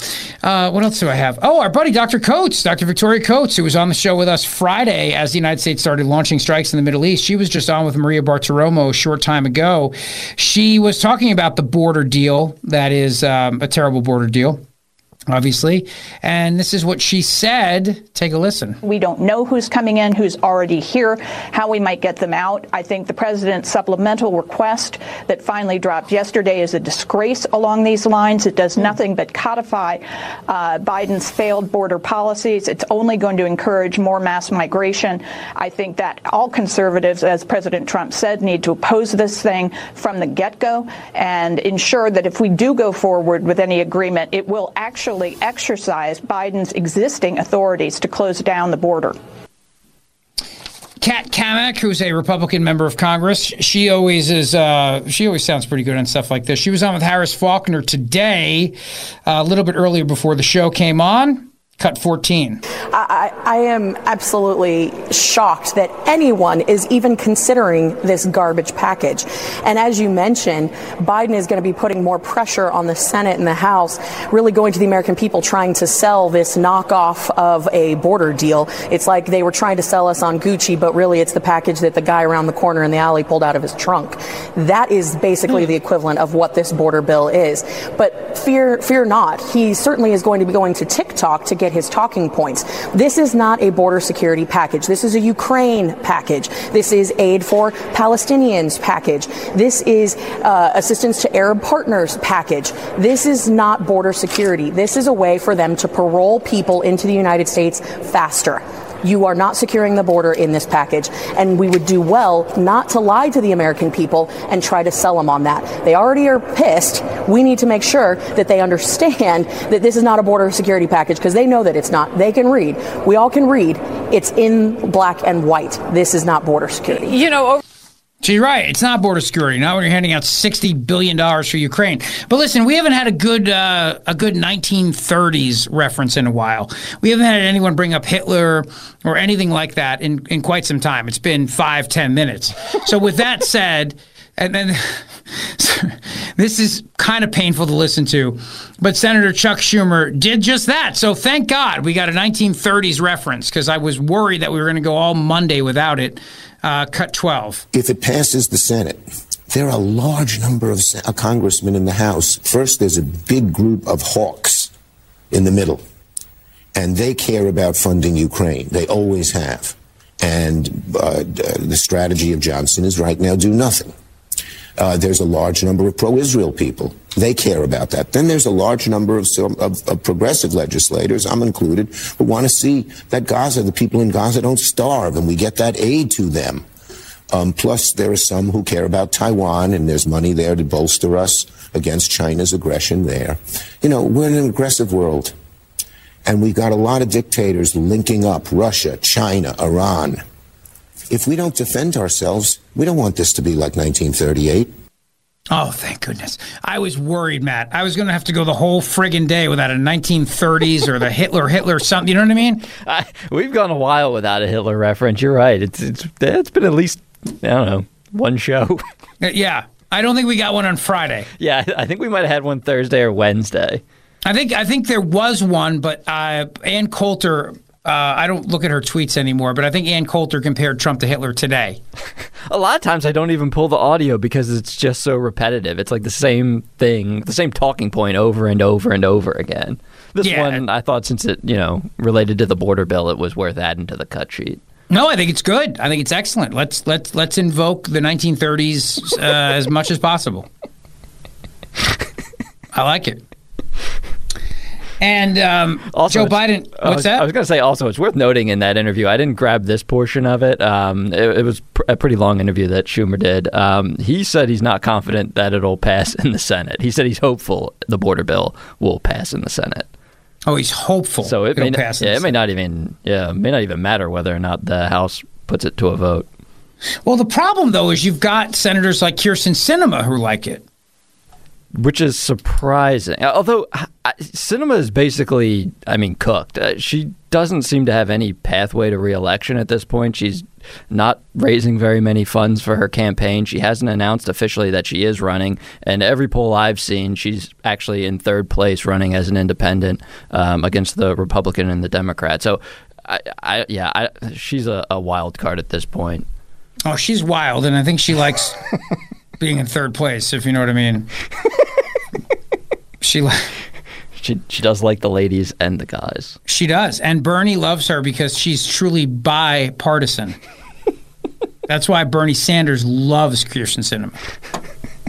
Because she's truly bipartisan. I think Bernie's got a little crush on her. Just saying. But she likes it. She likes the bill. And she was on Face the Nation with Margaret Brennan, Cut 13. So much has been talked about with the, as you know, the number of 5,000 people a day, right? We've all heard misinformation and, frankly, just kind of rumors saying, well, the administration doesn't have to shut down the border until you get to 5,000 crossers a day. Well, that's not true. First of all, our law ends catch and release. But when too many people approach the border asking to come in, seeking asylum, we're now mandating that the government actually shut down the border if those numbers get to 5,000 a day. Mm-hmm. But we're permitting the government to actually shut down the border when it only gets to 4,000 approaches a day. And the reason we're doing that is because we want to be able to shut down. I'm sorry, but I hate math, and this reminds me of if two migrants leave at 4 o'clock, and 2,000 migrants leave at 6 o'clock, and both migrants get to the border at 10 o'clock, how many migrants will be allowed into the border before the border shut down if a third train of migrants leaves at 11:30? I can't follow this. It's too confusing to understand this. And even if that 5,000 a day, it's no small number. That still ends up being more than 1.8 million people over the course of a year. Yeah, good point. Again, I'm not a math guy, so I couldn't do that math in my head. But that's a lot of people, 5,000 a day coming over. That's not a small chunk of change. No, and as you noted earlier in the show, it's only effective for 270 days. The 271st day, that number can jump to, 20,000, and there's nothing legally that the federal government or the president can do to shut down the border. So 5,000 a day times 30 days, that's an average of 150,000 people a month. That's allowed in, right? Yes. And then they're allowed to stay as they seek their asylum claim. So you're still letting in 150,000 people a month into the country, which is an insane number. Which is why they keep saying 5,000. They don't want to say what, because if you came out and said our bill lets in 130,000 people a month, people would turn around and go, wait, what? That's insane. But if you keep turning around and go 5,000, that's all we let in, 5,000 a day, and you have to do the little asterisk a day, and people turn around and go, oh, 5,000, that's not that much, not that many, that's nothing. That's nothing. 5,000. That's, and that's 5,000 that we know about. That's not even that's only the 5,000 that we know about, not the 5,000 that we don't. The don't doesn't count towards the 5,000 because how would you know if you don't know them? Am I wrong about that? No, you're correct. Because there's an old saying in life: I only know what I don't. I don't know what I don't know. I can't know what I don't know. It'd be impossible. So you're only talking about the 5,000 that you know of, and that's 5,000 a day, with most days having 30 in them. All right, granted, in February, we're going to have a little bit less. But there's leap year, just saying. I also have seen several senators, I forget if Sinema mentions it in this clip or not, say that 5,000 is just when it becomes mandatory, that the federal government has to act, they have to shut down the border. But technically, the Biden administration could shut it down for 4,999 if they decided they wanted to. But is there any indication that we've received from the Biden administration or from Mayorkas that they actually will shut down the border before that 5,000 number triggers a mandatory shutdown? And correct me if I'm wrong, but isn't it also you get to have people within that 5,000 number that you don't have to count for various different reasons? Yeah, there was some... the humanitarian thing. Yeah, and like families or I think kids. I'm not sure. I know there were some. I think it was, maybe I'm wrong, but I think it was the humanitarian thing where they won't count people who really have a real humanitarian reason for coming. So all you got to do is just come up with a good excuse. Climate change is the greatest excuse ever because they never say no to that one. That's the ultimate humanitarian reason. So you just come to the border and go, climate change. And they go, all right, you're in. Do we count him towards the 5,000? I don't think we do. I'm not sure about that. I got to check the memo back at the station. You know what I mean? I don't think so because it's a real human. And then you go, climate change, and I got a kid. I got an uncle in Phoenix, and okay, well, then we don't count you either. I'm traveling with children. I don't think they count. I think there's all kinds of exceptions to who gets even counted towards the 5,000 a day. And again, let's just say for the record, 5,000 is a lot per day. That's a lot of people every single freaking day. It's not a small number. It adds up, as they say. It all adds up. That's crazy. All right, 855-839-1210 is the number if you want to weigh in on Twitter, at Rich Zeoli. And Shane Gillis is back on Saturday Night Live, but maybe it's not going to be a good idea to have him host. I will explain upon my return. But first, if you have been thinking to yourself, all right, so my New Year's resolution in January was to lose weight. I didn't get there. You still have time.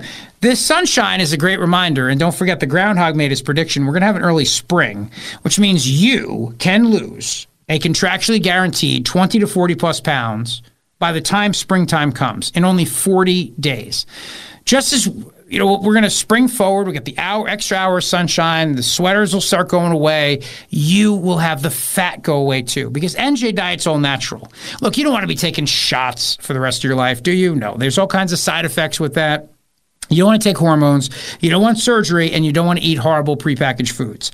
That's why you need NJ Diet. NJ Diet is contractually guaranteed. It's all natural. It works with your body chemistry, your unique body chemistry, to ensure that you lose 20 to 40 plus pounds in only 40 days. That you get the doctor's personal email and phone number, and there's locations close by to serve you. So reach out to them today and get started.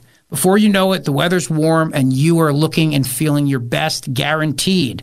Just go to njdiet.com or call 855-5-NJ-DIET, 855-5-NJ-DIET, and lose the weight for good. You can do this.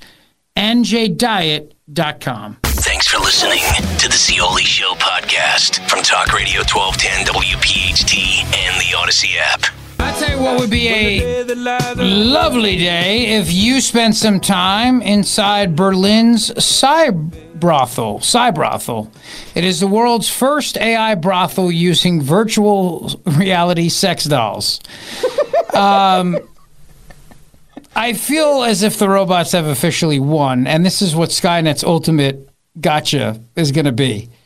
That they get everybody sleeping with cyber slut. What, cyber horse? Is that what you call it? I don't know. Cyber. I'm trying to understand this.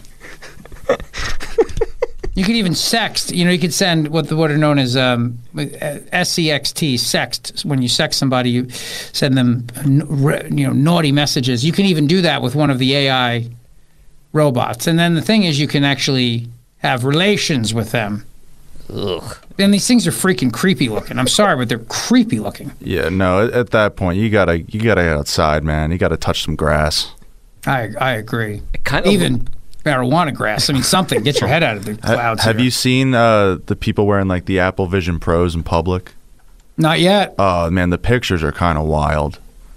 Like just walking around wearing these things. Yeah, they're walking around wearing them and like touching things like in the air, and it looks wild. It really does. It looks dystopian almost. But honestly, I've seen like some instructional walkthroughs by people who got them. It is really cool. I'll say that much. Well, apparently, I mean, everything is becoming automated, even the sex industry. Yeah.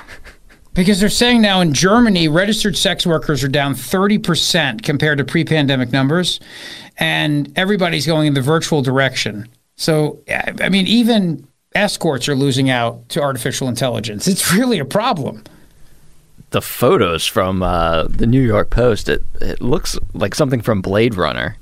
Yeah, I'm telling you, this looks creepy. And I think that Skynet figured, all right, you know, instead of trying to kill them, let's just get them to sleep with our robots. And then we'll end they won't procreate anymore, and that'll be the end of it. Yeah, apparently you're supposed to wear virtual reality headsets during this interaction as well. Sounds incredibly romantic. Incredibly romantic with a freaking robot. And is this a physical place that you have to go to? Yeah. And bring your headset? I think they provide you with the headset, and they provide you with the doll. I want to take it. I'm not sharing the headset. The doll's one thing. I'm not sharing the headset with anybody else. All right? I'm bringing my own. Just saying. You know those things aren't wiped down properly. No, they don't wipe them down properly. It's one thing to share a cyber sex robot, but another thing to share the AI headset. All right? Stop. Come on. All right, in the 5 o'clock hour, Shane Gillis gets brought back to Saturday Night Live, but is that actually a good thing? Joe Biden meets with a dead person, apparently. And the question, of course, is Joe Biden taking a page out of Justin Trudeau's playbook and blaming the grocery stores for how much you're paying? The answer to that, of course, is yes, even though I don't think people are going to buy it. We'll talk about all that in the big 5 o'clock hour, 30 minutes of nonstop talk. Straight ahead, don't go away. Rich Zeoli, weekday afternoons, 3 to 7. Talk Radio 1210, WPHT, and on the free Odyssey app. WPHT, WPHT, HD, WOGL, HD3, Philadelphia. From the Cherry Hill Volvo Studios, where relationships matter. Always live on the free Odyssey app. The revolution will be broadcast. This is the next generation of talk. Now, this is The Drive at 5. 30 minutes of nonstop talk with Rich Zeoli. The craziness of New York City can be summed up in the following story that I'm going to share with you about what the district attorney there, Alvin Bragg, tried to do to people with fake vaccine cards.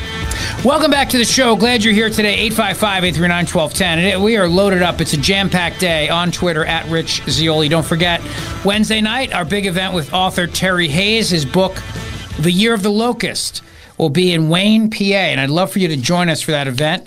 Just go to 1210WPHT.com to get your tickets. It's going to be our speaker series event at Main Point Books in Wayne, PA. It starts 7 p.m. this coming Wednesday, so please join us for that. It's going to be a lot of fun. The big story of the day today is still the border, and that is brought to you by Dr. Mike Vanaria, VanariaDental.com, my buddy, my friend, the master of dental implants himself, an all-around great, great dentist, so please make an appointment to see him today by going to VanariaDental.com, VANARIA. Alvin Bragg is a lunatic. We know that. I mean, we know that the district attorney of New York is a lunatic. He just let those illegal immigrants who beat up cops go. But this is amazing. So he actually had charged a bunch of people with having fake vaccine cards.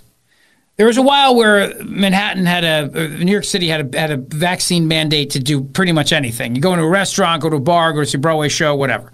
And about 100 people bought fake vaccine cards from a stripper in New Jersey because, of course, there has to be a tie into Jersey and there has to be a tie into a stripper. So a stripper in New Jersey was selling fake vaccine cards, and 100 people had allegedly bought the fake vaccine cards from the same stripper, and the district attorney there charged them with felony criminal possession of a forged instrument. But he only chose to go after 16 out of the 100. 14 of those 16 opted to plead out to lesser charges. The other people did not face any indictments because either they had prior felony convictions, which would have meant they went to prison, or they were people whose immigration status might be at risk if they were convicted, So they didn't pursue charges against them. You talk about selective prosecution here. Number one, it's insane to go after people for vaccine cards, Fugazi cards, but whatever. That's, you know, neither here nor there. Let's just think about this for a moment here. Selective prosecution. So your immigration status might be at risk. Therefore, we're not going to pursue charges. You have prior felonies, which mean you might end up in prison. So therefore, we're not going to pursue charges. But you people over there who've done nothing wrong before, we're going to go after you. Of those 16, 14 pled out. Two others fought back and said, no, not doing this. Absolutely not. And a judge threw out the charges. Thank God. New York State Supreme Court Justice Brandon T. Lantry dismissed felony charges against two residents who had bought fake COVID-19 vaccine cards going over the head of Manhattan District Attorney Alvin Bragg. Bragg had charged the two, who were identified only by their initials, with felonies after they allegedly bought fake vaccine cards from a stripper in New Jersey in an apparent attempt to skirt the Big Apple's vaccine mandate. The Manhattan DA chose 16 of approximately 100 who allegedly bought the fake vaccine cards from the same stripper and charged them with felony criminal possession of a forged instrument. One of the guys, though, pushed back, and two of the people pushed back, and the judge pushed back as well, noting that the Manhattan DA's office under Bragg's leadership has routinely, nearly daily, moved to dismiss significantly more serious counts or entire indictments. In some of those cases, the judge noted in his opinion, Bragg's office worked to dismiss charges against people with prior felony convictions or people whose immigration status might be at risk if they were convicted. These motions submitted by Bragg and his prosecutors are made months or even years after the 45-day period has expired to dismiss. Sexual assaults, drug sales, robbery, burglary, and other violent and nonviolent serious felony offenses. And critics were quick to call out Alvin Bragg on social media after the charges were dismissed. Buck Sexton tweeting out, in Bragg's version of America, hoodlums who steal, rape, and murder deserve the most leniency possible, but people who refuse to go along with the moronic vax card tyranny deserve to have their lives ruined. Monica Crowley tweeting out, Soros DA Alvin Bragg is prosecuting people for having fake vax cards 3 years after the fact, while letting killers, rapists, drug dealers, and illegal alien invaders who assault cops walk free. Are you paying attention yet? So good for this judge to slap back on the district attorney, who is an absolute, but that's right there in that one story. I just summed up for you exactly why New York is so freaking insane. Biden is going after grocery store chains. He's taking a page out of Justin Trudeau's book in Canada. So Trudeau started doing this about a year and a half ago, 2 years ago, yelling at grocery stores to lower their prices. And now Biden is doing the same thing. Because you and I both know, because of Biden's inflation, we are all dealing with the high prices. So now, Biden said there are still too many corporations in America ripping people off. Price gouging, junk fees, greedflation, shrinkflation. And now he's trying to blame the grocery stores and blame the corporations for charging these prices. But of course, you know, and I know, and the reason we all know this is because these prices have nothing to do with the fact that these people are greedy. These people are charging because everything has caused prices to go up. Kroger's Group Vice President of Corporate Affairs said the following. We agree with President Biden. Too many grocers in America have increased margins in contrast to us, who have reduced our margins consistently for nearly 20 years to save customers billions. Through our merger with Albertsons, Kroger will lower prices for even more of America's consumers. Only problem is the government's fighting that merger. A new analysis from the White House Council on Economic Advisors suggests that elevated profit margins among large grocery retailers could be contributing to the stubbornly high price of food on store shelves. Hey, you see, this is the New York Times. Don't you think, geniuses, that if all this was a scam, that at least one store would undercut this? We don't have a Kroger in our area, but ShopRite, Wegmans, somebody else would undercut this and charge the real prices. Because if it's all just them just trying to be greedy and they're all in on it together, usually the way a free market works is that then somebody will come along with a better price, if they can still make money on that, and sell it at that better price. And then people will buy it from you because you're selling something I want at a better price than somebody else. That's just what we call basic economics. However, if you can't lower the prices because the cost of the item is too expensive, then you can't lower the prices. because so much of what we're dealing with in inflation in this economy is because of Biden's spending and going after energy and going after agriculture in general, all these things. But no, let's blame the grocery store, you idiot. Blame the grocery store. It's another one of those, deflect and dodge kind of things. There you go. But Biden, of course, doesn't know where he is, who he's talking to, or when he's talking to that person. So he was giving a speech. He said right after he was elected, he went to the G7 meeting and met with Mitterrand from Germany. Mitterrand is the former French president who died in 1996. But nevertheless, Joe Biden says he met with him recently at a G7 meeting. Take a listen. Oh, wait, hang on. Uh-oh. Oh, wait, got it. Hang on, here we go. People have played... More Odyssey internet issues? Right. No, this just seems to be a regular audio issue. G7 meeting. Uh-oh. Yeah, because that's not playing at all. Oh, it's not playing? It? I can't hear it. Oh, can you hear weird. It? Rich? I can't hear it, no. Oh, all right, well, hang on while I figure this out. That's strange. I could hear it just fine. But nobody listening on the radio or streaming on the Odyssey app could hear it. Yeah. So we're happy you can hear it. Yeah, as long as you hear it. I could hear it. Yeah, just fine. Yeah, I enjoyed it. Hang on. I'll re-download it. Hang on. I'll re-download it. He says. All right. While you do that, let me share this with you as well. I mentioned this story to you at the start of the show today. Fears grow that a key Trump legal fight could be delayed.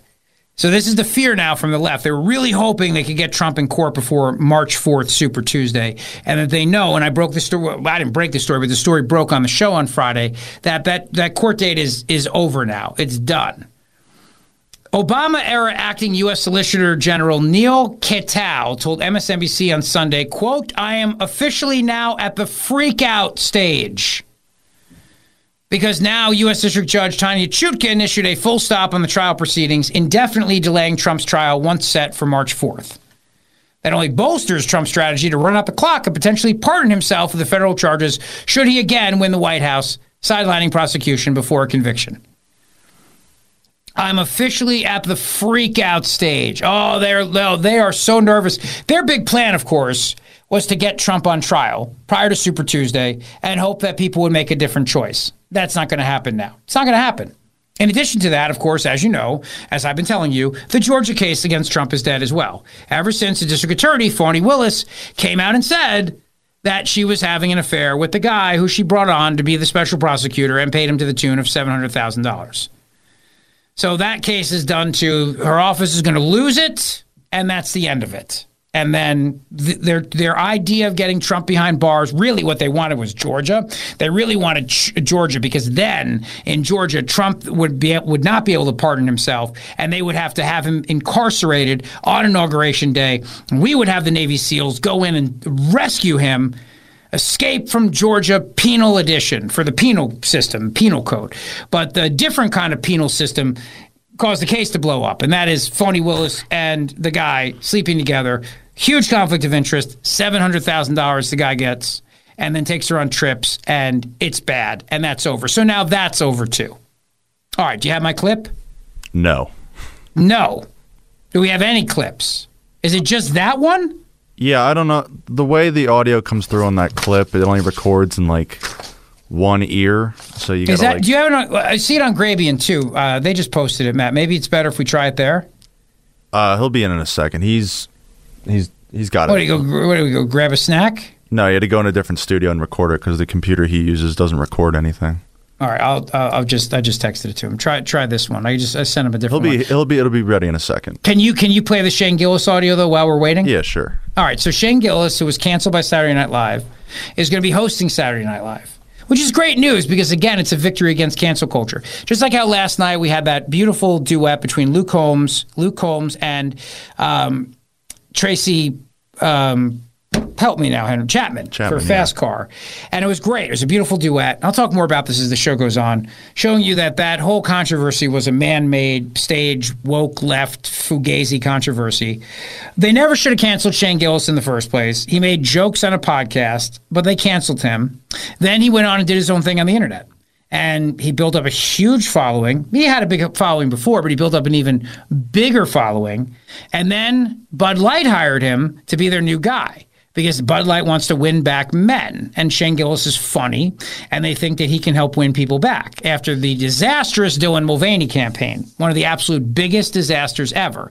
And Shane Gillis actually is a Bud Light drinker. So he's going to be their spokes guy. So then Saturday Night Live decided to bring him on. Now, the question is, of course, is Saturday Night Live doing that because they're trying to win back more conservative type viewers? Is that why they had Nikki Haley on last night? Although I don't think she's a conservative, but you know what I mean. Is that why they had Haley on Saturday night? Who knows? All I know, though, is that Shane Gillis may not go well for him when he hosts Saturday Night Live. I was not aware of this. Henry brought this to my attention. Of course, here in Pennsylvania, we are acutely aware of what he's talking about. I think the whole country is. But nevertheless, this is what he said. Bud Dwyer on stage. I should Bud Dwyer. Dude, if I ever get on SNL, I will Bud Dwyer. I'll be like, live from my mouth, this fucking gun. Just... oh, jeez. Yeah, he's going to Bud Dwyer it right on Saturday Night Live, which is one of the most prominent Pennsylvania moments in political history, if not ever, I'd say. Bud Dwyer. Oof. So, Shane, don't do it. Don't go through with it, all right? Don't go through with it, pal, please. All right, we got the audio here. This is Biden talking about a dead guy who is not even German. Take a listen. People have pled guilty. You know, right after I was elected, I went to what they call a G7 meeting, all the NATO leaders. And it was in the south of England. And I sat down and I said, America's back. And Mitterrand from France looked at me and said, you know, why, how long are you back for?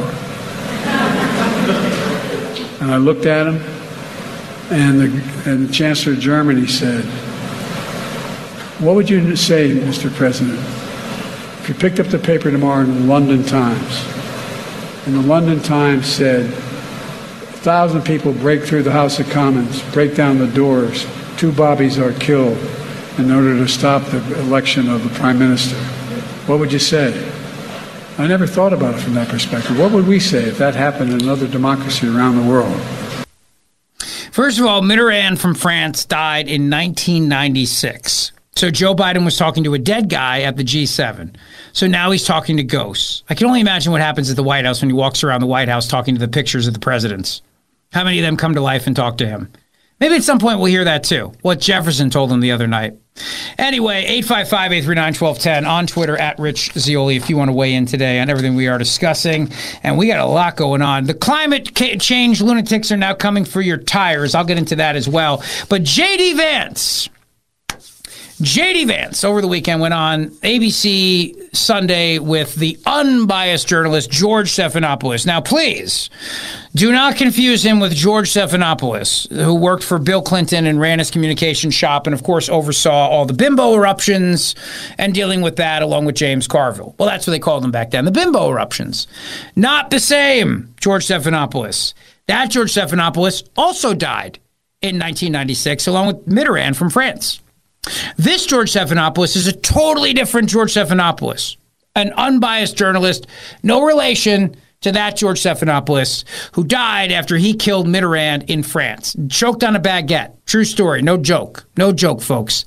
George Stephanopoulos choked on a baguette, a croissant in Paris, and died.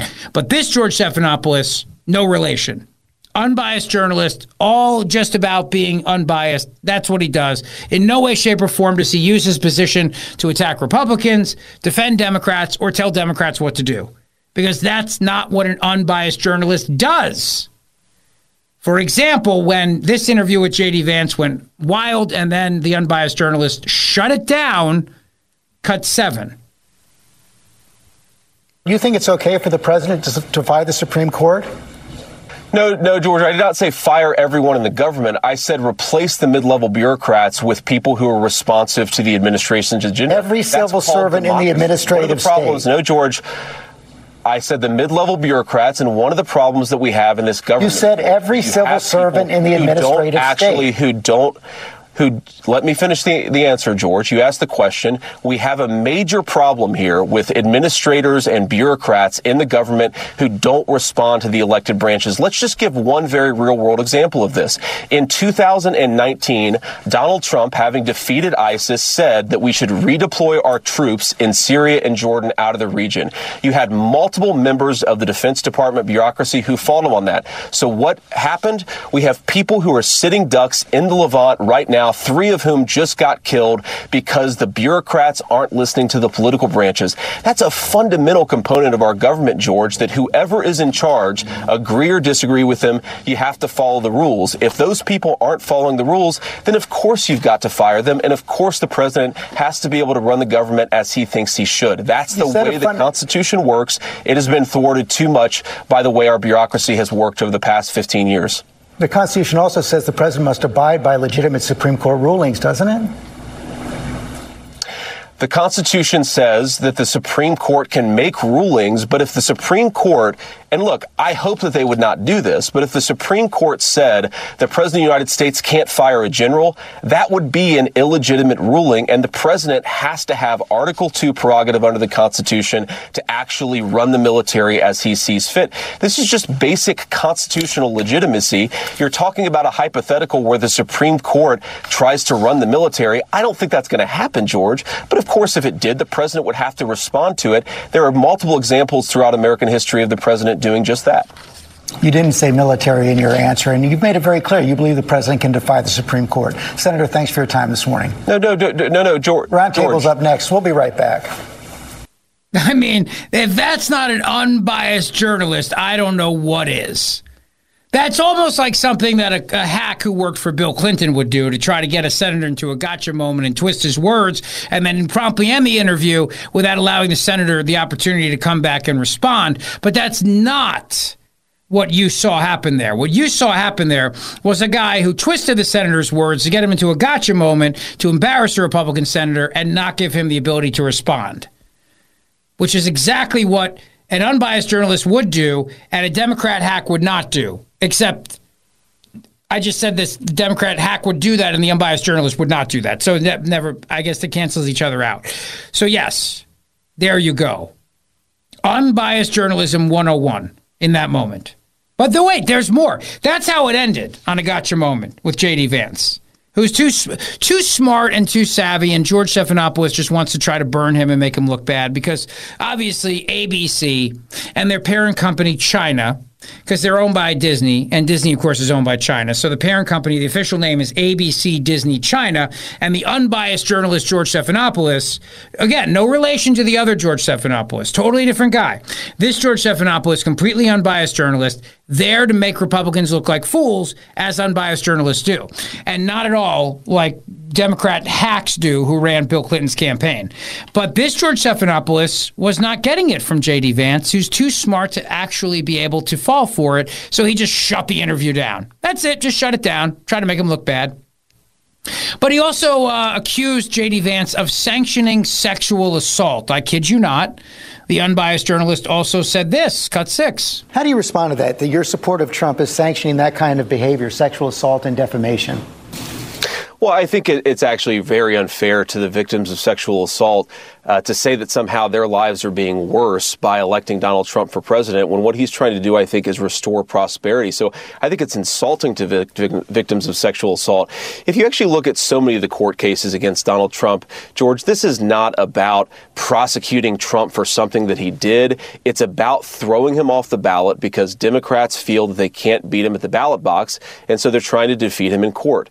This case, like so many legal cases against Donald Trump, they're trumped up. They're in extremely left-wing jurisdictions, or it's actually the Biden administration prosecuting his chief political rival. I think most Americans recognize that this is not what we want to fight the 2024 election over. Let's fight it over issues. Let's fight it over how to redeliver prosperity to the American worker and peace to the world at large, not over these ridiculous court cases that, frankly, they've been throwing at Trump for well before he became a political candidate candidate, and they're going to be going after him for a long time because his agenda is actually a threat to the people who have been calling the shots in this country for far too long.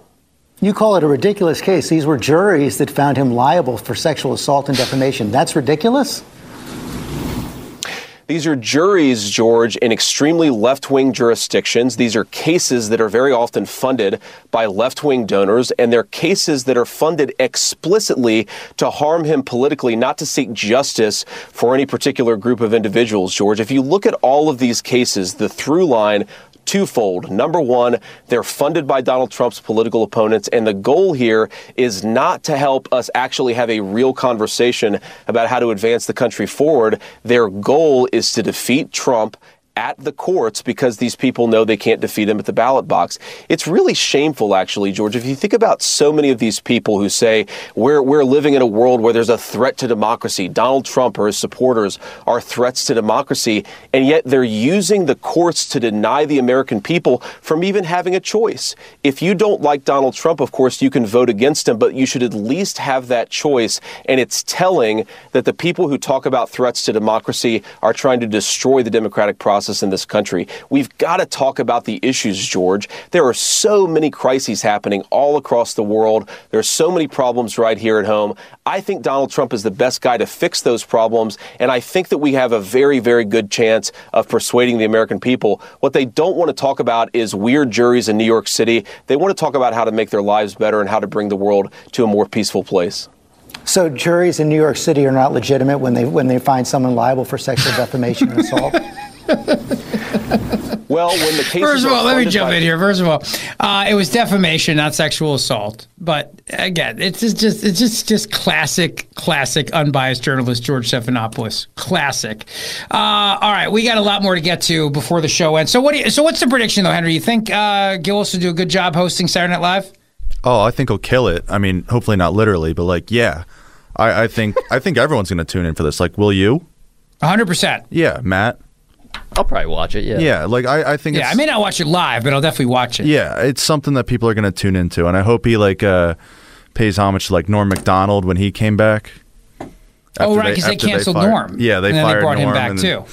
He came back and he says, well, you know, it's either I got a lot funnier or the show really sucks. So I hope he does something like that. That'd be good. No, I think he'll be great. I hope he does not pull a Bud Dwyer. I think he'll kill it the classic way of comedians killing it. The way we say, you killed that night. Let's hope. By the way, did you see that Vanity Fair already has a piece out claiming that Saturday Night Live is now far right? Because I have it right in front of me with my formerly pangolin-stained fingers right here.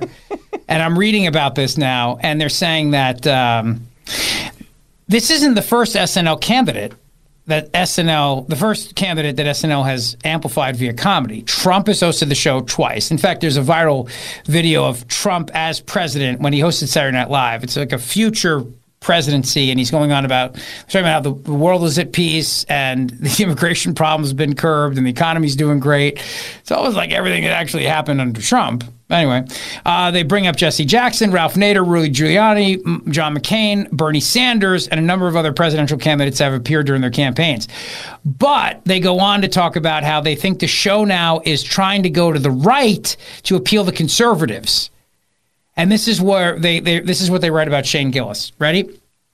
After remarks from a year or so old episode of his podcast resurfaced, including mockery of Chinese people, racial generalizations about other comedians, and the use of gay and a gay slur as a description of confessional-style comics, Gillis was fired, with a spokesperson for SNL saying the language Gillis used was offensive, hurtful, and unacceptable.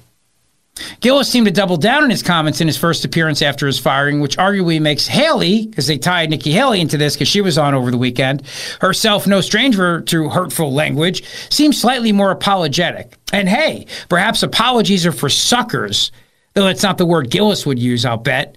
Despite his announcement upon his dismissal that he was more of a Mad TV guy, The Bud Light pitchman has been invited back to host SNL on February 24th.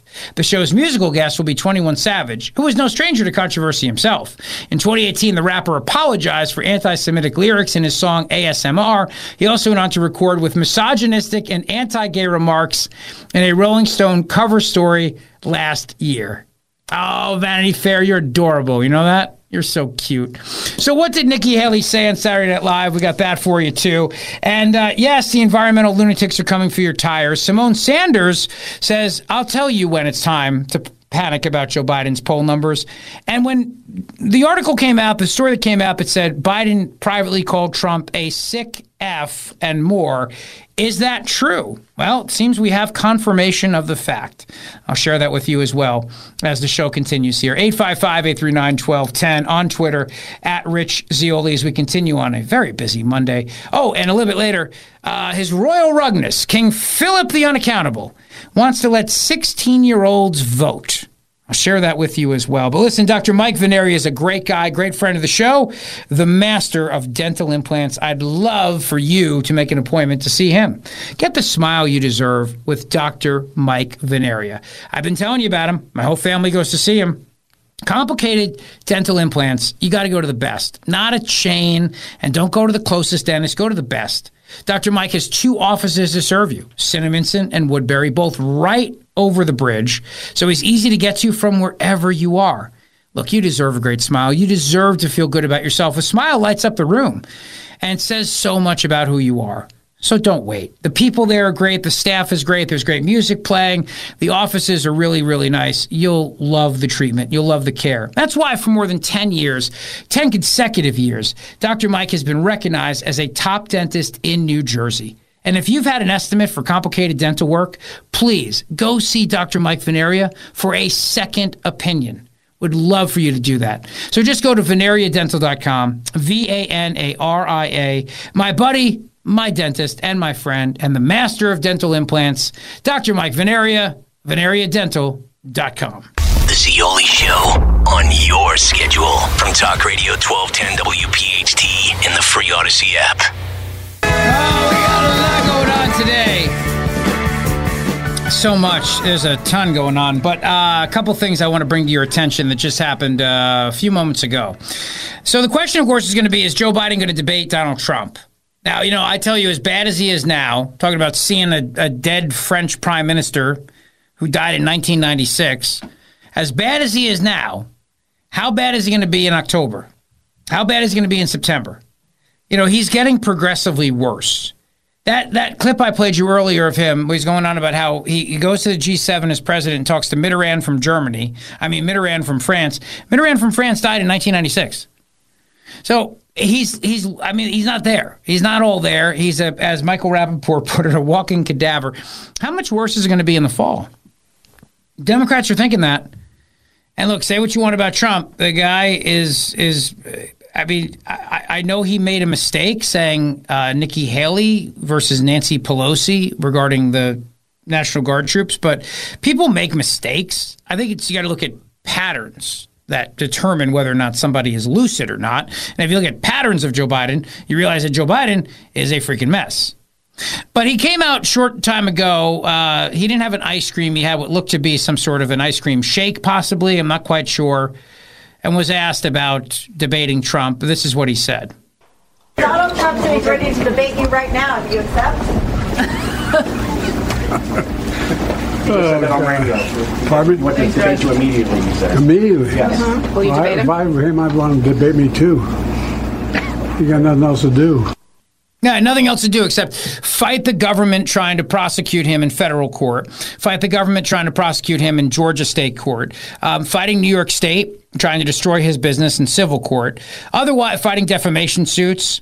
Other than that, he's got nothing to do. He's fighting your weaponized Department of Justice coming after him with a massive indictment to try to put him away behind bars as he's running for president of the United States of America. But you're right. He's got nothing to do. All his free time on his hands. The question is, what do you have to do, Mr. President, considering that you launched all these missile strikes in the Middle East? You have not addressed the nation. You haven't spoken publicly. You haven't spoken from the Oval Office. You haven't even got to the White House podium. You're drinking milkshakes. You're walking around drinking milkshakes. Just so you know how bad Nikki Haley is, and you know I think Nikki Haley is bad. We've spent a lot of time on the show today telling you how bad this border bill is, and it's bad. This thing is a gigantic gift to Ukraine, $60 billion Ukraine aid package disguised as a border bill. That's what it is. It still lets in 5,000 people a day that we know of, and it basically doesn't really end catch and release because it doesn't end catch and release because it gives people all kinds of exceptions to be able to claim a humanitarian reason why they should get to say. And I told you the number one humanitarian reason that these people have to say is climate change, because Alejandro Mayorkas said it is the single biggest reason why people are fleeing countries to come to America, climate change. So all you have to do is claim that great humanitarian crisis of climate change, and you're going to be allowed to stay in the United States of America. This border bill is a disaster. It is a disaster that is not going to solve the problem in any way, shape, or form. All this is a way to give money to Ukraine under the guise of it being a border bill, and that's it. And it's a joke. In fact, there was fireworks at the Senate GOP communications directors this a.m. over the border bill after Senator Lankford's team gave a presentation on the bill and opened up for questions. Senator Mike Lee, you know we love Mike Lee on this show, was yelling at Lankford staff per multiple people in the room. Lee's aide eventually left the room saying betrayal. I am told the Mike Lee staffer just blew up the Republican Conference Committee meeting and stormed out. Among other invectives against the bill, he said that Senator Lankford might not want to get reelected, but the rest of their bosses do, followed by applause. While it sounds like the staffer had his very own Mr. Smith goes to Washington moment, it actually didn't turn out very well for him. Both Rogers and Desiderio added in separate tweets that the staffer's outburst and abrupt exit were immediately followed by raucous laughter. I'm told those in the room erupted in laughter after Senator Lee's aide stormed out. Another source tells me there was more laughter than applause inside the room after the staffer left the room. Good, laugh at him. That shows you exactly what I mean about the Republican Party in the Senate. A bunch of clowns, with a few exceptions, a bunch of clowns, and clowns hire clowns. Clown senators hire clown staff members. That's the bottom line. So yeah, they're all going to joke. It's a big joke. It's a big yuck it up. A big joke.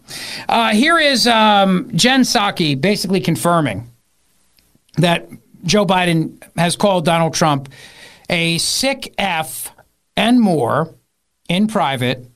Former White House spokesperson, now MSNBC anchor, cut 4. Okay, there are a couple things that happened this week that may have gotten Democrats a little excited. I mean, I'm not talking over the moon doing backflips excited, but definitely a little excited. First was a report from Politico revealing some of the things Joe Biden calls Donald Trump behind closed doors. We're going to put it up on the screen. None of it surprised me, really, but we're a family show, so we're not going to say any of it. But you get the idea from what you see there. I'm not condoning it, of course, but there were some Democrats out there who may have felt seen by it. So she all but confirmed it. All right, so back to Nikki Haley now. The swamp would like Nikki Haley to be there. They would be fine with it because Nikki Haley is all on board with the border bill. So while they're out there disparaging Trump and calling him a sick F and everything else, they're also working to do everything they can to try to help and save Nikki Haley's candidacy. Nikki Haley just went on with Neil Cavuto a short time ago and backs the border bill. The border bill that I've told you is an outrageous bill that will still let in 130,000 illegal immigrants a month that we know of. And they'll all be allowed to stay if they claim a humanitarian issue. It does nothing to secure the border, and it gives $60 billion to Ukraine. It also gives humanitarian aid, I'm using air quotes, to Gaza, which, of course, is money that will be controlled by Hamas.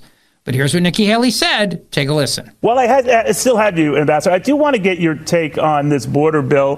Donald Trump has famously said that Republicans who vote for it should be ashamed of themselves. We're going to have Senator Lankford with us shortly, who's amazed at the response it's getting and wondering if maybe that could be because Republicans might feel that they're in a better position not to have something like this, that it could help Joe Biden and it wouldn't help them. How are you on this?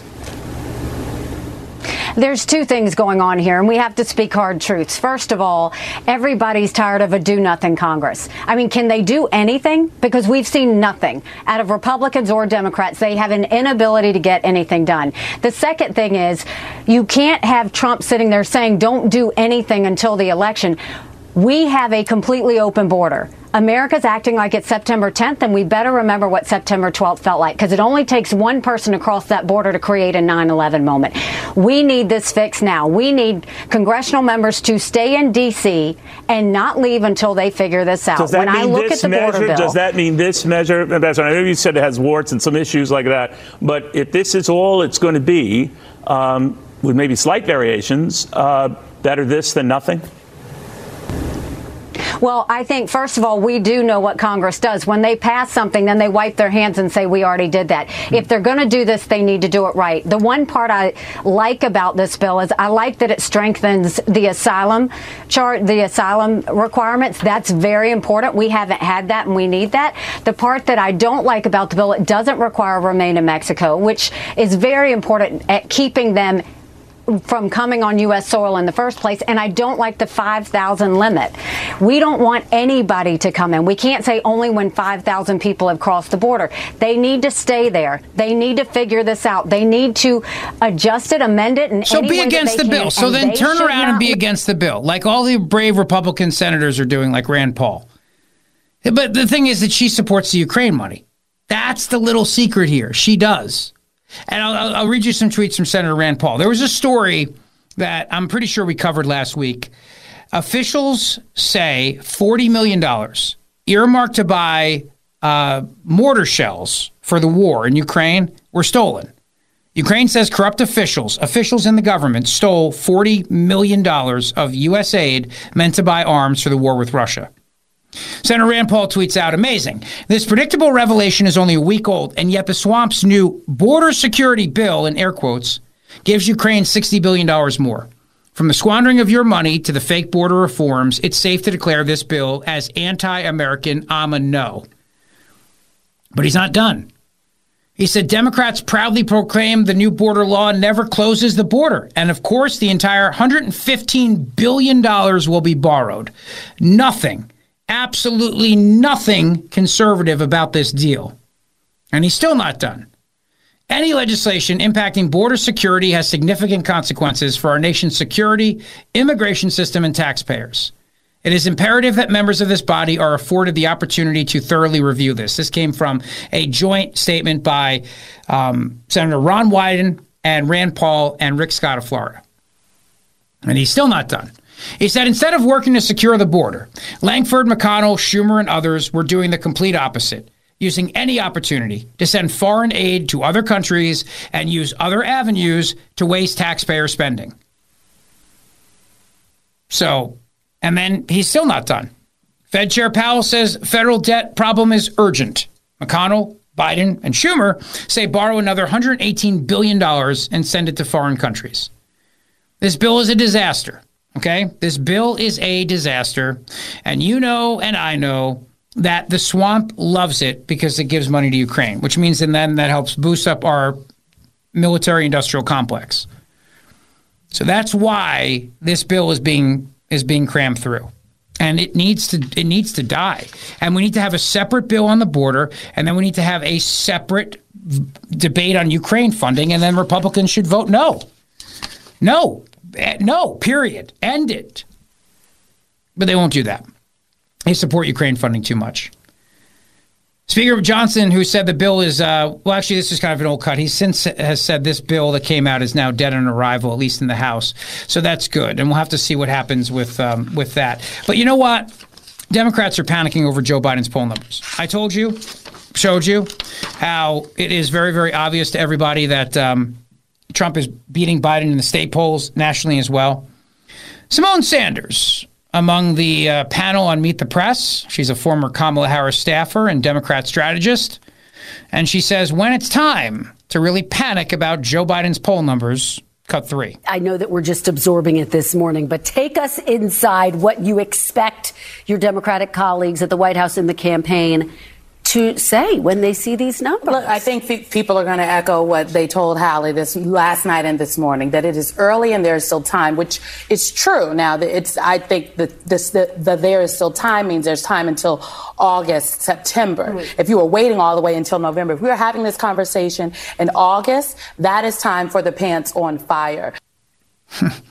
Yeah. Well, guess what? You're still going to have this conversation in August. I'm just letting you know. Sid on Twitter says, if I'm 16 and voting for school board elections, then here's my list of demands to earn my vote. Pizza 5 days a week in the cafeteria, and I want a Sunday bar. No homework, more snow days, recess to be extended by 30 minutes. All school buses will have seats that recline. Well said, Sid. I'll get into that in the next hour with you, what King Philip the Unaccountable, his royal rugness, is proposing in New Jersey. Marcus Aurelius says, Rich, if illegals are coming to the USA because of climate change, doesn't that mean that the USA's climate must be pretty good? If illegals are coming to the USA for a better existence, why would they come to a place where the climate poses an existential threat? Great point. Well said. And Mike Braun says, since Biden talks to dead people, does he have lunch with the Seggies? I wonder what they talk about. Very good, Mike. It's a throwback to Chris Matthews saying Joe Biden pals around with the Seggies, the segregationists in his own party, the Democrat senators. That check-in on social media brought to you by our friends at Cherry Hill Volvo, where relationships matter. I'm going to get into the fake cancel culture thing regarding Tracy Chapman and Luke Combs. There's something to this I want to get into. I want to spend some time on this with you because I think it's very important to note. In addition, the music was excellent, but it really shows you how this stuff, these are manufactured controversies, and they really are. And it's just something that we gotta deal with. But before I do that, Henry, I know, was dying to play some Killer Mike for you in the 6 o'clock hour, but he can't do any of that. So, but no. You are getting accolades on Twitter for your musical selections. By the way. Well, nice. Thank you, everybody. You're welcome. Yeah, you got called out for Hollywood Nights because that's actually a great return song. Oh, I love it. It's one of my favorites to play. Yeah, that's a great song to come back to. Like, makes you feel peppy. Yeah, totally. In the 5 o'clock hour, coming off the drive at 5, it's perfect. Old Man Dudley says Hollywood Nights has 2 drum tracks. And why is Giordano wanting me to look at Gronkowski's package? I don't think that's what he was saying in that ad, Old Man Dudley. But hit the Odyssey rewind and go take a listen and listen back. It's free money. Take the bet. Yeah. This is, you can listen live for free on the Odyssey app and go back and find out if that's what Dom was saying about Gronk's junk. Henry's taking the bet. It's a free bet on FanDuel. I agree. I'm not saying not to do that. Also, excuse me. Big 6 o'clock hour straight ahead, fourth and final hour. I want to thank my friends at Cherry Hill Volvo on Route 70 in Cherry Hill for being outstanding sponsors of the show. You know, Judith, Yosef, and the entire team are there for you each and every day. They are the best. And now is your opportunity to drive a beautiful S60 courtesy car for less than $29,000. Oh, it's unbelievable. With less than 5,000 miles on them, these cars are like new, and they are beautiful. You're going to love driving one. It's an incredible opportunity. The courtesy vehicles are used very rarely. I mean, they're for people that need a loaner car or for valet service, and that's why they're kept in incredible shape. That's why you're going to be able to get one for less than $29,000. The Volvo S-Class is made in America. American jobs at their plant in South Carolina. And Cherry Hill Volvo stands with us. It's why we broadcast live from the Cherry Hill Volvo studios every single day. We're so proud of that partnership. Listen, I've driven the S60. I had it for 5 months during my Care by Volvo lease, and I loved it. It's fast. It's super luxurious. And the technology is unmatched. And you'll love the price. Less than $29,000 with less than 5,000 miles on it. So what are you waiting for? These are not going to last. Go to Cherry Hill Volvo today, right on Route 70, the region's most accessible Volvo dealership and the only Volvo dealership that stands with us at Talk Radio 1210 WPHT. And whether you want to do a beautiful SUV, a certified pre-owned, or the Care by Volvo lease program, where you're able to take advantage of getting a new Volvo every 5 months, Judith, we'll make sure you get the absolute best incentives, aggressive incentives. That's what they're known for, finding you the absolute best price. And during their renovation, they're doubling down. So go see them today. Cherry Hill Volvo on Route 70 in Cherry Hill is where relationships matter. Rich Zeoli, weekday afternoons, 3 to 7. Talk Radio 1210, WPHT, and on the free Odyssey app. WOGL HD3 Philadelphia from the Cherry Hill Volvo Studios, where relationships matter. Always live on the free Odyssey app. The revolution will be broadcast. is the next generation of talk. Now on Talk Radio 1210 WPHT, Rich Zeoli. A manufactured controversy of nonsense. And the beautiful part about it is it was a stunning duet last night. And if you got a fast car, you know how quickly the left can try to make controversy over nothing. Welcome back to the show. Glad you're here today. It is our fourth and final hour here on Talk Radio 1210 WPHT on a Monday evening. And don't forget, Wednesday night, our big night, big event with Terry Hayes. We're excited for that. It's going to be a lot of fun. Terry Hayes, his new book, The Year of the Locust. Phenomenal read. Phenomenal. Loved it. Highly recommend it to you. So check it out. I think you're going to enjoy it very, very much. We'll have a great time. He'll sign the book for you, and we'll have some good conversation together. You know, we'll talk about all kinds of different things. He's got a lot of insight into the CIA, Iran, all these very, very dangerous places around the world. So I'm excited to have the conversation coming up on Wednesday night. Just go to 1210WPHT.com and get your tickets today. So there was a whole thing a while ago about the song Fast Car.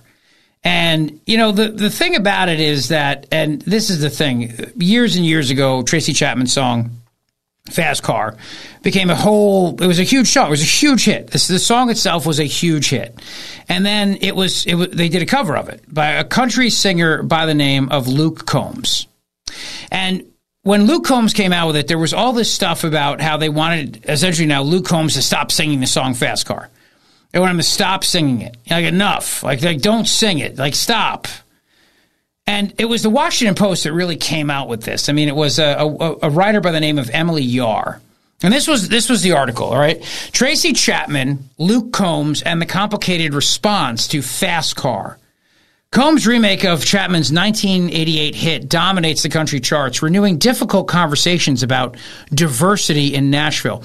This is called a manufactured controversy. There really was no controversy. And last night when the two of them got on the stage together at the Grammys and sang a duet, which was beautiful, I thought it was a great moment in time of just showing everybody, like, you know, you can start your day thinking, how can I be offended? What can I be offended by next? And just seek and you shall receive. Just seek out controversy, seek out offense wherever you are, and then you'll be good. You'll find it because you can find it anywhere. So this is what this woman wrote in the Washington Post. Tracy Chapman's Fast Car is one of those songs that you feel in your soul. The lyrics about the yearning to escape, the gentle guitar underlying a feeling of despair, but also the hope that something better is coming. Excuse me, it can make you cry, but also inspire you to belt out the lyrics at the top of your lungs. Singers know that virtually any audience will hear the opening notes and go crazy, so it has become a go-to cover since its 1988 release on Chapman's self-titled debut folk album. But in the past few months, one particular cover has struck a chord that no one saw coming. In March, country music star Luke Combs released a new album, Gettin' Old, that included a Fast Car remake, and he had covered that song during his live shows for years. But when the track hit streaming services, it took on a life of its own, racking up enormous numbers and going viral on TikTok. Country radio stations started playing it, and the song was suddenly outpacing Combs' actual single, Love You Anyway. Combs and his team were stunned by the response, and the label eventually started promoting Fast Car to country radio stations as well. Last week, and this is back in, July of last year, and then goes on to say that the numbers I've lost my space here. Yes. So I reached number one on the Billboard Country Airplay chart. It was at number 3 on the all-genre Hot 100 chart after peaking at number 2. To quite a few people, this is cause for yet another celebration in Combs' whirlwind journey as the genre's reigning megastar with 16 consecutive number one hits.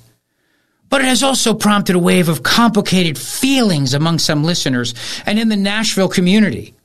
Although many are thrilled to see Fast Car back in the spotlight and a new generation discovering Chapman's work, it's clouded by the fact that as a black queer woman, Chapman, not Luke Combs. I mean, he may be a black queer woman. I don't know. I don't think so. I don't think he is, but I don't want to assume anything. Tracy Chapman, a black queer woman, would have almost zero chance of that achievement herself in country music. No, it's true, because women never make it in country music. They never make it. What? The numbers are bleak. A recent study by data journalist John Deem and musicologist Jada Watson reported that fewer than 0.5% of songs played on country radio in 2022 were by women of color and LGBT plus artists. LGBTQ plus IA, every letter of the alphabet artists. And they were largely excluded from radio playlists for most of the 2 decades earlier. Yeah, I'm sure lots of radio stations are trying very hard to not play LGBTQ plus IA, every letter of the alphabet artists in today's day and age. I'm sure it's exactly it. Maybe there's just not a lot of them. Maybe there's just not a lot that fit that diversity checkbox within that genre of music. On one hand, Luke Combs is an amazing artist, and it's great to see that someone in country music is influenced by a black queer woman. That's really exciting, said Holly G, founder of the Black Opry, an organization for black country music singers and fans. But at the same time, it's hard to really lean into that excitement knowing that Tracy Chapman would not be celebrated in the industry without that kind of middleman being a white man. By the way, I'll let you know that Tracy Chapman has made buku bucks from Luke Combs' cover, probably close to, at this point, $1 million, because she owns the rights to the song. She's the writer, and she got the producer credit, too. So she's raking in bucks, you know what I mean? So I don't particularly think that Tracy Chapman minded very much when people were out there singing her song, because when Luke Combs sang it, it was the kind of thing where people were paying, streaming, and then everybody was very, very happy with it. So this is again, it's one of those things. It's a phony fugazi controversy. Together, do you need finding? I got no plans, I ain't going nowhere. Take your best car and keep on driving.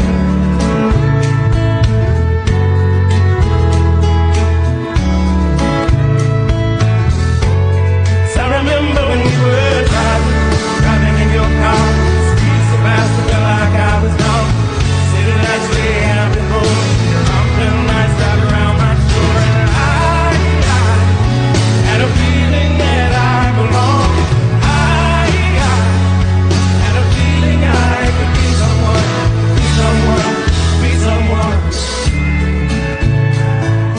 Crowd loved it. Everybody loved it last night at the Grammys. Loved it. You got a fast car. It's fast enough so you can fly away. We gotta make a decision. Leave tonight or live and die this way.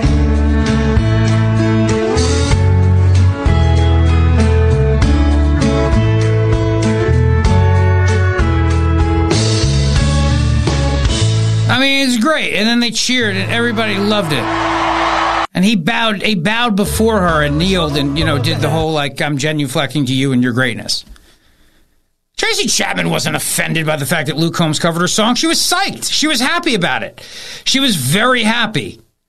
But this is what happens, though, right? I mean, this is what happens when woke does its ugly thing of trying to divide everybody. At the time that she was asked about it, Tracy Chapman was fine. She was cool with it. But there are people within the corporate media who then have to search around and say, oh, well, here's a country white dude doing this song. Therefore, somebody must be offended. Who was offended by it? Nobody. And clearly not Tracy Chapman, since she was on the stage with him last night. And the checks were cashing. And, of course, what do they have to bring into this? George Floyd. Uh-huh. Oh, yeah. No, it's true. Of course. Washington Post. Back to that piece. There's been a concerted effort from some in Nashville to promote inclusivity, particularly since the industry-wide reckoning after the killing of George Floyd in 2020. By the way, the killing of George Floyd by drugs in his system. But despite, according to the coroner's report, of course. But despite some individual success stories, the systemic lack of diversity has persisted. Now that Chapman's classic is on pace to become one of the biggest songs of Combs' career, there are uneasy and complex emotional responses. And it's still the same woman who started the Black Opry who says, I've talked to a lot of black artists about it. We don't know how to feel. It did make things a bit easier when Chapman, who hasn't given an interview in years, sent a brief statement to Billboard last week saying the following, quote, I never expected to find myself on the country charts, but I'm honored to be there. I'm happy for Luke and his success and grateful that new fans have found and embraced Fast Car. But so even though Tracy Chapman was fine with it and actually honored, that wasn't enough for the woke black Opry woman, because then she came back and said, we can continue to celebrate it, but it doesn't mean we shouldn't be having these conversations. And this white writer for the Washington Post, of course, just stirring the pot here. These mixed feelings were echoed on social media last month when Combs' Fast Car made headlines after it jumped to number 4 on the all-genre Billboard Hot 100, surpassing Chapman's own peak of number 6 in August of 1988. Even taking into account the difference in chart metrics over the time, some people have a typical visceral reaction that occurs when anyone covers an iconic song. It will never be as great as the original. But whether they like the cover or not, others hope this situation would lead to more awareness about the larger issues in country music and black art in general. Jake Blount, an Afrofuturist folk artist. Is that a college major? Can you major in Afrofuturism? Is that like time travel for... Anyway, who has devoted his career to studying music history and reinterpreting older songs, tweeted about the concern of Chapman's legacy being overwritten in real time. He thought about how Big Mama Thornton's Hound Dog was consumed by Elvis Presley, or how Memphis Minnie and Kansas Joe McCoy's When the Levee Breaks was overshadowed by Led Zeppelin, along with endless other examples by the white male genius archetype that often receives credit for songs by black artists. Oh my God, because we live in that exact same time period. No doubt about it. When I wrote those tweets, people replied to me and said, oh, there's no way anybody's going to forget Tracy Chapman. She's too big already. And I hope that's true, but I know how it's played out before. We know black visionaries who have created incredible, powerful, influential works that have been forgotten and erased. It's not malice from the white artists making derivative music based on theirs, but it's how society works. And then, of course, they have to get into all of the other things that, they have to find more over the decades, and they have to find other things, and... The immediate success of Combs' Fast Car kind of just proves that when you put a white face on black art, it seems to be consumed a lot easier. What are you talking about? That song was a massive hit when it came out. Everybody loved that song by Tracy Chapman when it came out. That's why it's been covered a bajillion times by both white and black people, and other colors along the spectrum too. That's why some goals of the Black Opry are to make sure artists of color can have equal opportunities and get the same amount of attention, and to push for change among gatekeepers in Nashville. This genre needs to expand their boardrooms and let marginalized people in these rooms and make a bigger bet on these artists. It makes your head hurt, doesn't it? In interviews, Combs has talked about how it was one of the first songs he learned to play on guitar. How it reminds him of spending time with his dad when he was young. But the song has always had a particular significance in the black and LGBTQ plus IA, every letter of the alphabet communities. So the song is reserved for them, and nobody else should sing it. How annoyed were these people last night when Tracy Chapman came out and sang the song with Luke Combs? How annoyed was woke last night? That might be one reason the song hits with country audiences. Though as someone who lived in Oakland, California when Fast Car came out and saw how it connected to the queer community, it's difficult to see the success of Combs' cover knowing that country music, with its historic emphasis on tradition, has generally shied away from highlighting LGBTQ plus artists and their stories, which is all part of the complexity of the current... What are you talking about? He did a song that was written by a black lesbian. And it became a huge hit within the country audience. It wasn't like country music star audience members came out and said, we're canceling you, bro. How dare you cover that song by Tracy Chapman? She's a queer black woman. Now we're canceling you, Luke Combs. It wasn't like they didn't know whose song it was. And this is what we see that is often is the manufactured controversy. And I'll tell you, she's made about... a sizable portion of the Combs' approximately $500,000 in earnings so far. And it's going to make even more now. It's going to blow up. I think the big lesson here is black women belonged in country music all along. If that song can chart number 1 today in country, it should have charted it in 1988. It wasn't a country song in 1988. That's the difference. Nobody thought of it as a country song. I think country music has evolved since 1988. A lot of people, a lot of country stations play music that in 1988 they probably never would have played. Country music has evolved. I love country music, and it's evolved into a lot of different genres. I mean, you could be listening to a country music channel, and you could hear Jimmy Buffett on there. Is Jimmy Buffett country? I don't know. I mean, I guess it really depends. But the one thing I do know, though, is that you just leave it to woke to make a controversy out of nothing. And then the New York Times today, Tracy Chapman reclaims her Fast Car. Reclaims it? What do you mean she reclaimed it? So that means if anybody does a cover of a song and that song is successful, then the artist who originally did it, that artist then has lost it. And of course, this writer who writes this whole thing goes on to say that, you know, this whole issue is because white people don't like black women singers. That's so ridiculous. And I'll tell you, it's kind of ironic because I think to myself as I think about Mickey Gutton, Kane Brown, Jimmy Allen, Britney Spencer, Willie Jones. You just Google that and you go, are there any black country music artists? Charlie Pride, Darius Rucker. Darius Rucker has had at least 8 number one hits on the country charts from his 3 albums he's released so far. He's doing better than when he was with Hootie, if you ask me. He's doing better than when he was with Hootie and the Blowfish, in my opinion. Manufactured controversy. Another manufactured controversy, of course, was the canceling of Shane Gillis, which we talked about earlier, when Saturday Night Live canceled him. But it goes a long way to telling you, Tracy Chapman, Tracy Chapman getting on stage last night with Luke Combs annoyed the left. You know and I know it annoyed them so much because they wanted her to reject it. They wanted her to come out and say this is not cool. They wanted her to come out and say no way, absolutely not. Don't you dare. Don't you dare come out and play this song. Don't you dare embrace the white country man. And this is a piece I read. Tracy Chapman and Luke Combs' Grammy performance of Fast Car is a masterclass in emotional intelligence. With a brilliant performance, Tracy Chapman and Luke Combs teach a powerful lesson to artists and creators everywhere. Yeah, you know why? Because it was good. Because it was great, that's why. It teaches artists and content creators a brilliant and counterintuitive lesson in how to create in a way that resonates with others. What lessons can we learn? How about this? People aren't racist. People aren't bigoted and homophobic either. They just like really good music. They just like good music. Imagine that.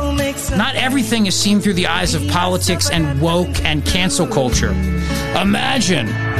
What a revelation. This is so good. I may just listen to this for the rest of the night. You got a fast car. Oh. I got a plane. Inside of here, been working at the convenience store. Managed to save just a little bit of money. Won't have to drive too far. Just across the border and into the city. And you and I can both job. Finally see what it means to be living.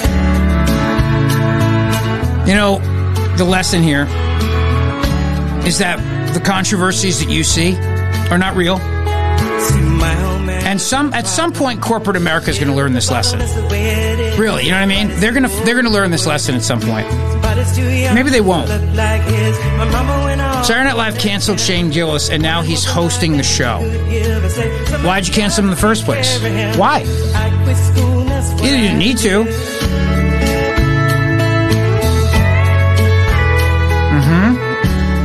So good, right? All right, we got a lot to talk about today, but this is the top story of the day today, brought to you by Dr. Mike Vanaria. He knows he's got a fast car. VanariaDental.com, VANARIA, VanariaDental.com. Dr. Mike Vanaria. My buddy, my dentist, my friend. Here we go. Here's a little bit more for you. Here we go. I remember when you were driving in your car, streets of Bass, like I was.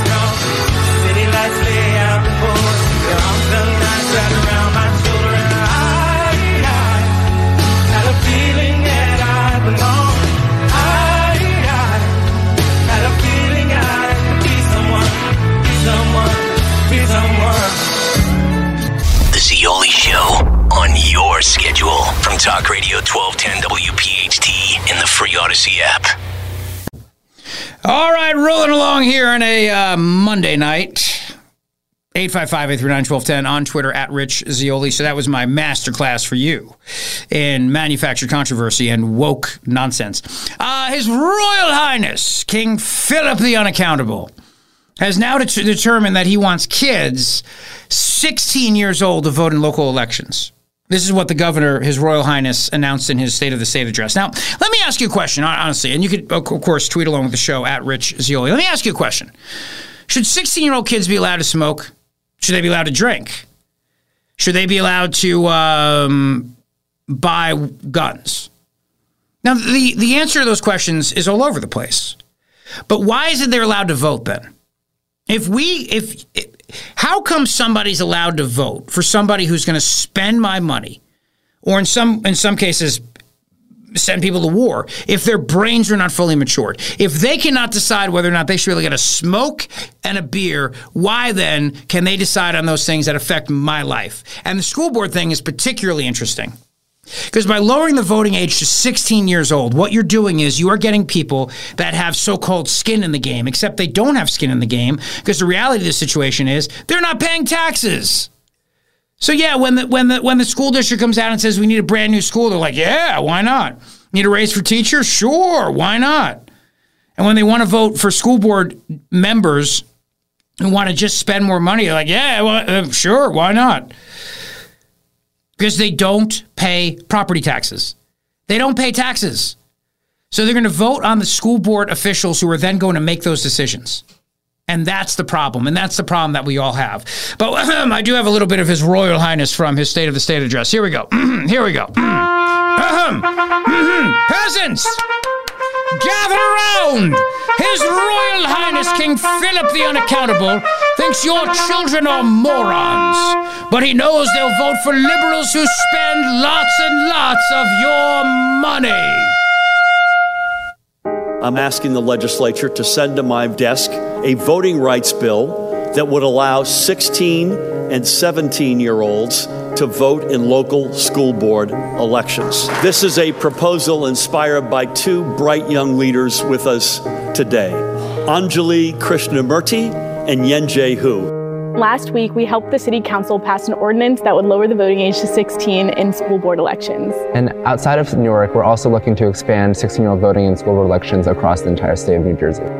Voting is a lifelong habit, and studies show that if a person votes in one election, they are far more likely to turn out in the next election. Why 16? Why not 15? Why not 14? Why not as soon as they come out of the womb if they survive it in New Jersey? Seriously, why? Why 16? This idiot wants to raise the age to buy a gun for kids to at least 21 minimum. This same Royal Highness, His Royal Rugness, wants to say you can't buy a gun till you're 21 years old. Can't go shooting till you're 21. And they raised the cigarette age to 21 from 18. Now they want to do the same thing with vaping, nicotine pouches, all over the place. But when it comes to voting, their minds are completely and utterly, absolutely ready to make these lifelong decisions. Peasants, ready. Peasants, gather round. His Royal Rugness, King Philip the Unaccountable, knows that your children can barely read and that you can barely afford to stay here. So let these idiot children vote. So encouraging our young neighbors to engage with democracy is really about encouraging them to become lifelong voters. So why 16? Calling for legislation that would lower the voting age statewide in school board elections, we were absolutely ecstatic. This is something that we've been working on for years, and at times it felt why just school board elections, though? I mean, listen, if the argument is because they're in school, but you live in a town, so why can't you vote for your mayor and council people? You live in a country, why can't you vote for president? Why can't you vote for your members of Congress? I mean, the argument that they have skin in the game because they go to school, but they also live every day in the United States of America. So why are we just lowering the voting age to 16 for school board elections? And you know exactly why. You know the answer. It's not popular. This is a terrible idea. It's a terrible idea because they're not paying taxes. And what's going to happen is they're going to go with the school board members who are the ones who are going to want to spend the most money. And then your property taxes are only going to go up, because I'll tell you, in most states, but particularly in New Jersey, with the structure of the school funding formula, it is the schools that are the primary driver of your property taxes. If you pay a lot of property taxes, which I'm sure you do, it is schools that are the reason why. They make up the bulk of your property tax bill. Look at it. It's usually not your municipal taxes. It's usually not the county taxes. It's the schools. And in fact, the town and the counties, they're capped at, I think they can only raise property taxes by 2.5% or something like that, or they're spending by that much. There's a formula they use and everything. But the school boards, that's the bulk of it right there. That's the majority of where your money goes right there. I don't understand, again, what the age of adulthood is. And I just wish somebody would tell me. Just tell me what it is. Do you remember, and I saw our friend Dr. Wilfred Riley posted this on Twitter. Michael Nutter addressed something about kids. Do you remember Michael Nutter? When you talk about race and violence, after mobs of blacks rampage through Philadelphia committing violence, as similar mobs have rampaged through Chicago, Denver, Milwaukee, and other places, Philadelphia's black mayor at the time, Michael Nutter, ordered a police crackdown and lashed out at the whole lifestyle of those who did such things. He said, if you walk into somebody's office with your hair uncombed and a pick in the back and your shoes untied and your pants half down, tattoos up and down your arms and your neck, and you wonder why somebody won't hire you, they don't hire you because you look like you're crazy.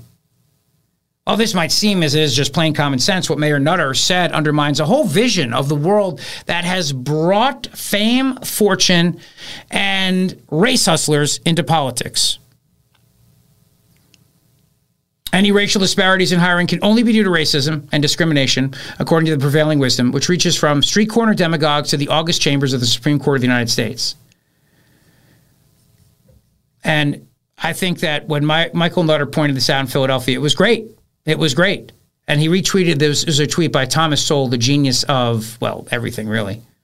So this is not something to ignore or excuse. It is something to be stopped. Mayor Michael Nutter of Philadelphia seems to be the first openly black mayor to recognize this. This needs to be done for the sake of both blacks and white Americans, and even for the sake of the hoodlums. But I guess the point, though, would be we understand how a lot of kids are just not mature enough. So I'm constantly listening and hearing how children need to grow up and need to be able to experience maturity before they can enjoy the privileges of adulthood. Do you remember there was that one story?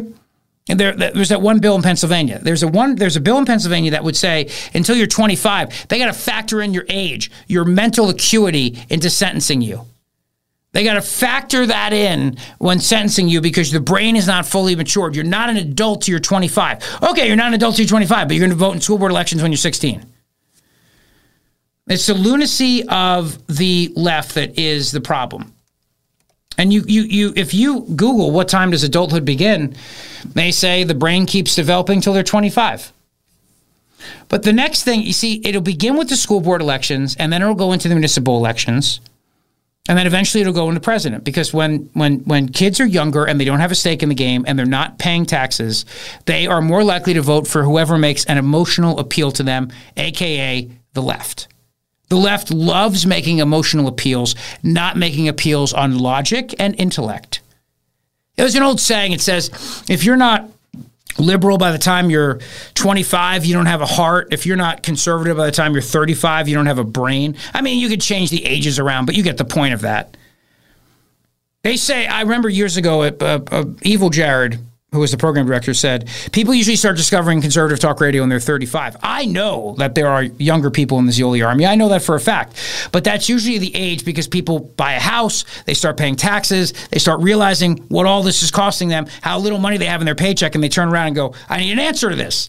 Somebody help me figure out the direction.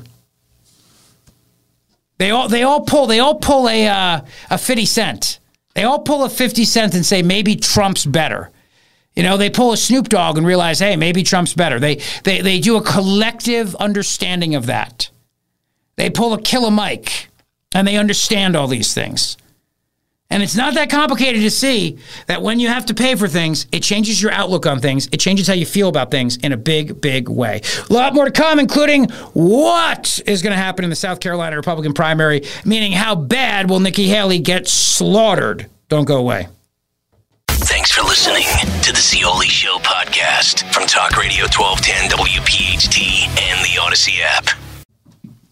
How does $6,000 a head sound to you, huh? Sounds like pretty good cash? That's right. Well, a New Jersey-based gang of migrants charging $6,000 a head to smuggle illegal immigrants into the U.S. from Canada, according to a report. Welcome back to the show. Glad you're here today. 855-839-1210 on Twitter, at Rich Scioli. By the way, you know, thinking about all these people like Michael Rapaport and Snoop, 50 Cent, Killer Mike, who are now on Team Trump, you just got to think to yourselves, all right, when MSNBC goes and sits at a barbershop and talks to black voters and they explain why they back Trump over Biden, you got to kind of understand exactly what the reason is. It's the economy and it's the border. It's the economy and the border. This did not go as planned. MSNBC at a black barbershop in South Carolina. Black voters in South Carolina. Not as planned. Not as planned by MSNBC. Take a listen. There are some people in your orbit who are either voting for Donald Trump. For sure. A lot of my friends are obviously my age, so we're a little younger. We've only voted once, you know, for a president. And Trump is kind of all we know. And they're kind of Trump and Biden. They're like, well, we were broke with Biden. We weren't with Trump. And that's kind of the only thing that I'm hearing over and over again is that, well, Trump, we had money. Well, okay. Yeah, there you go. I mean, under Trump, we had money. I don't know what to tell you beyond that. I don't know what to tell you. And 50 Cent slamming the mayor's idea in New York City, a $53 million program to hand out prepaid credit cards to migrant families. And 50 Cent tweeted out the following, or put out the following. He said, WTF, Mayor Adams, call my phone. I don't understand how this works. Somebody explain. Maybe Trump is the answer. It's a pilot program that Mayor Adams' administration will reportedly provide asylum seekers arriving at the Roosevelt Hotel with money for food and other necessities. The amount of money will be based on family size, the potential income amounts for the details of the contract. One example provided by the New York Post says a family of four could be given nearly $100 a month or about $35 a day for food. Sounds pretty good. Which you understand why people want to come to this country, because they know that if they get here, well, then they're gonna do quite well. They're gonna do very, very well. They're gonna be okay. They're gonna be okay. And this is an amazing story. A New Jersey-based migrant group is smuggling hordes of illegal immigrants into the U.S. across the Canadian border for a price of $6,000 a head. The human smuggling gang took root after its founders were briefly detained and cut loose by federal immigration authorities. Cut loose. Of course they were cut loose. Got to cut loose, foot loose. The ringleaders, migrants from Guatemala and Colombia, snuck across the Mexican border and set up shop in the Garden State, running the lucrative scheme while dodging the feds. While U.S. Border Patrol agents grapple with an overwhelming flow of asylum seekers from Mexico, the Jersey-based gang has helped spark an under-the-radar surge in crossings along the northern border. Quote from Philip Kazins, professor of immigration studies at the City College of New York Graduate Center. He said, with the huge asylum-seeking concentrations and with all those people crossing the border and with the huge increase in the amount of enforcement that is going on in the southern border, it is probably, if you have an option, a lot easier to try to get in without inspection across the Canadian border.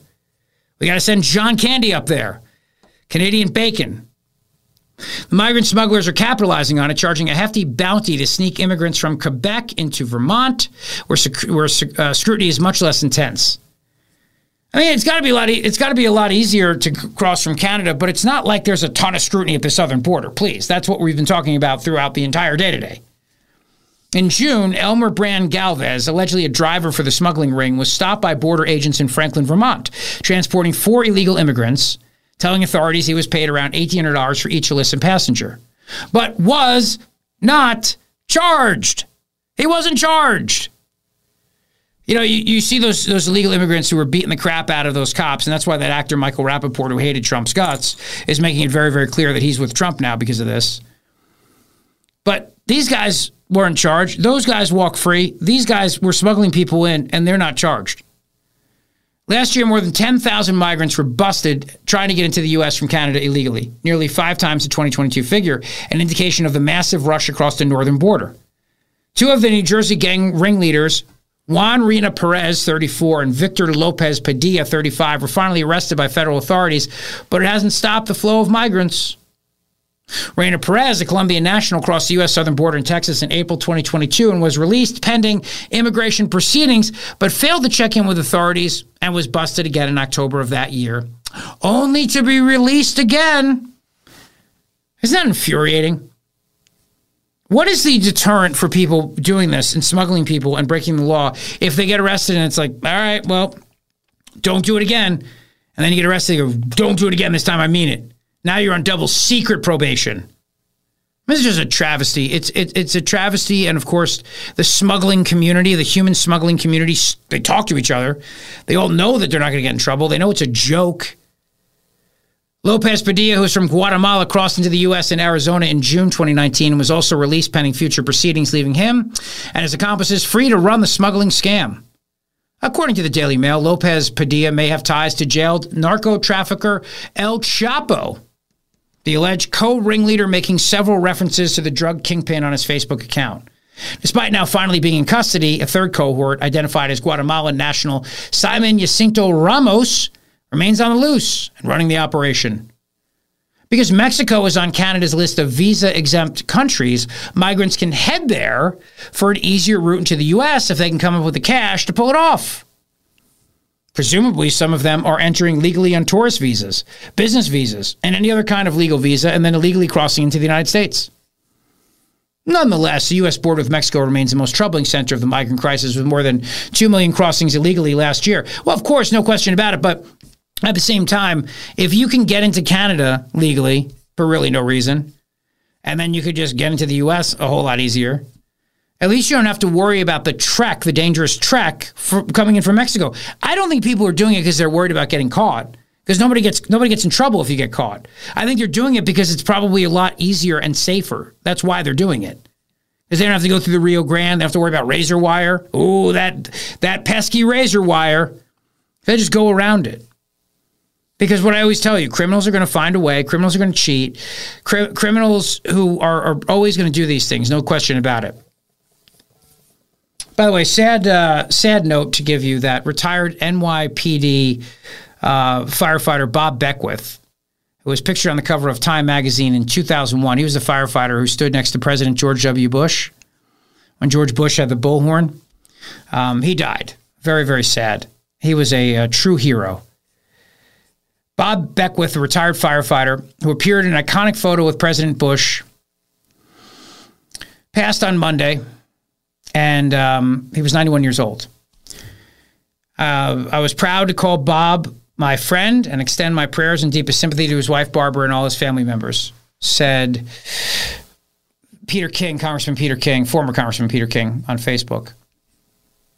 Yeah, that was an amazing moment. Remember when people said, I couldn't hear you, and George Bush said, I hear you. And soon the people that knocked down these buildings, they're going to hear from all of us. We can't hear you, a person in the crowd shouted. That is when Beckwith said the president changed his speech on the fly, delivering an impassioned rallying cry that electrified his audience and the nation. I can hear you. The rest of the world hears you. And the people who knocked down these buildings will hear all of us soon. He described the moment more than 2 decades later, remembered how the people at Ground Zero went berserk and broke out in chants of USA. And there I am standing there. I did look up to heaven and I did say, look at me, Ma. I'm with the president. He told the local NBC station. As he started to walk away, a Secret Service agent tapped him on the shoulder and handed him an American flag, saying that Bush wanted him to have it.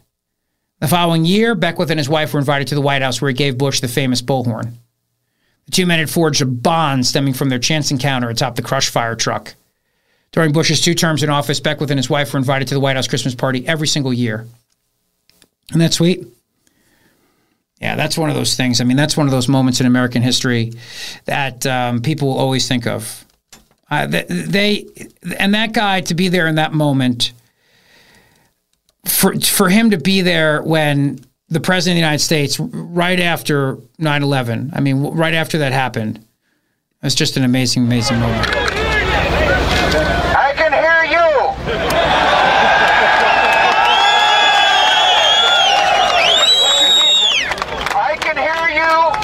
of the world hears you, and the people who knock these buildings down will hear all of us soon.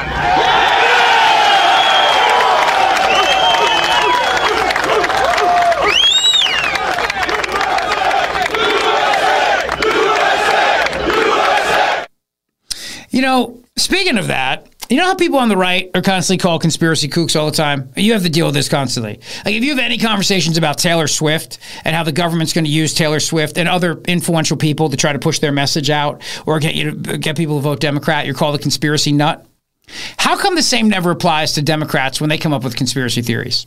Like Jamal Bowman, who pulled the fire alarm, Mr. Fire Alarm Puller. Remember him? The guy that pulled the fire alarm and then turned around and said, oh, no, I didn't mean it. And then ultimately pled guilty to a misdemeanor.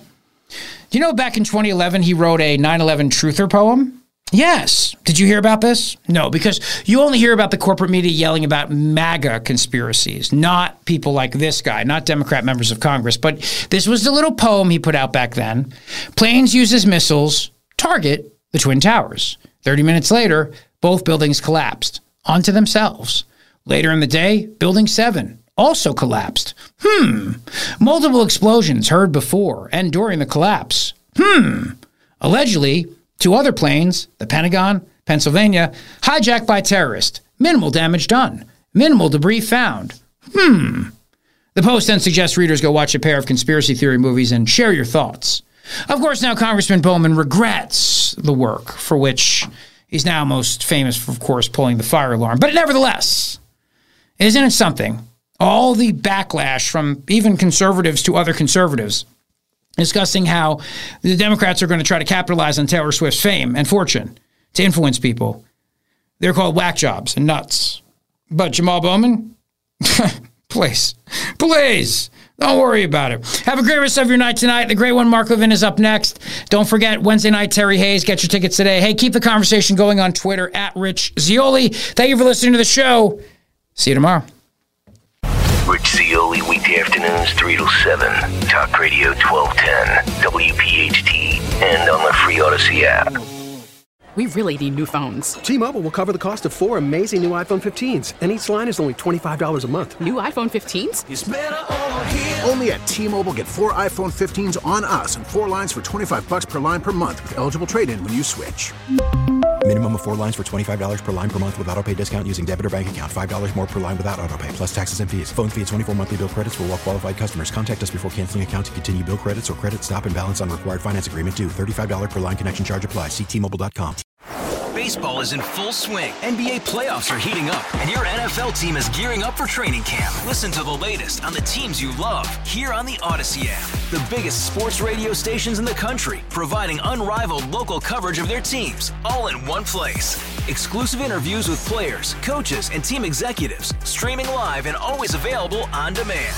Stay in the know with your favorite teams right here on the Odyssey app.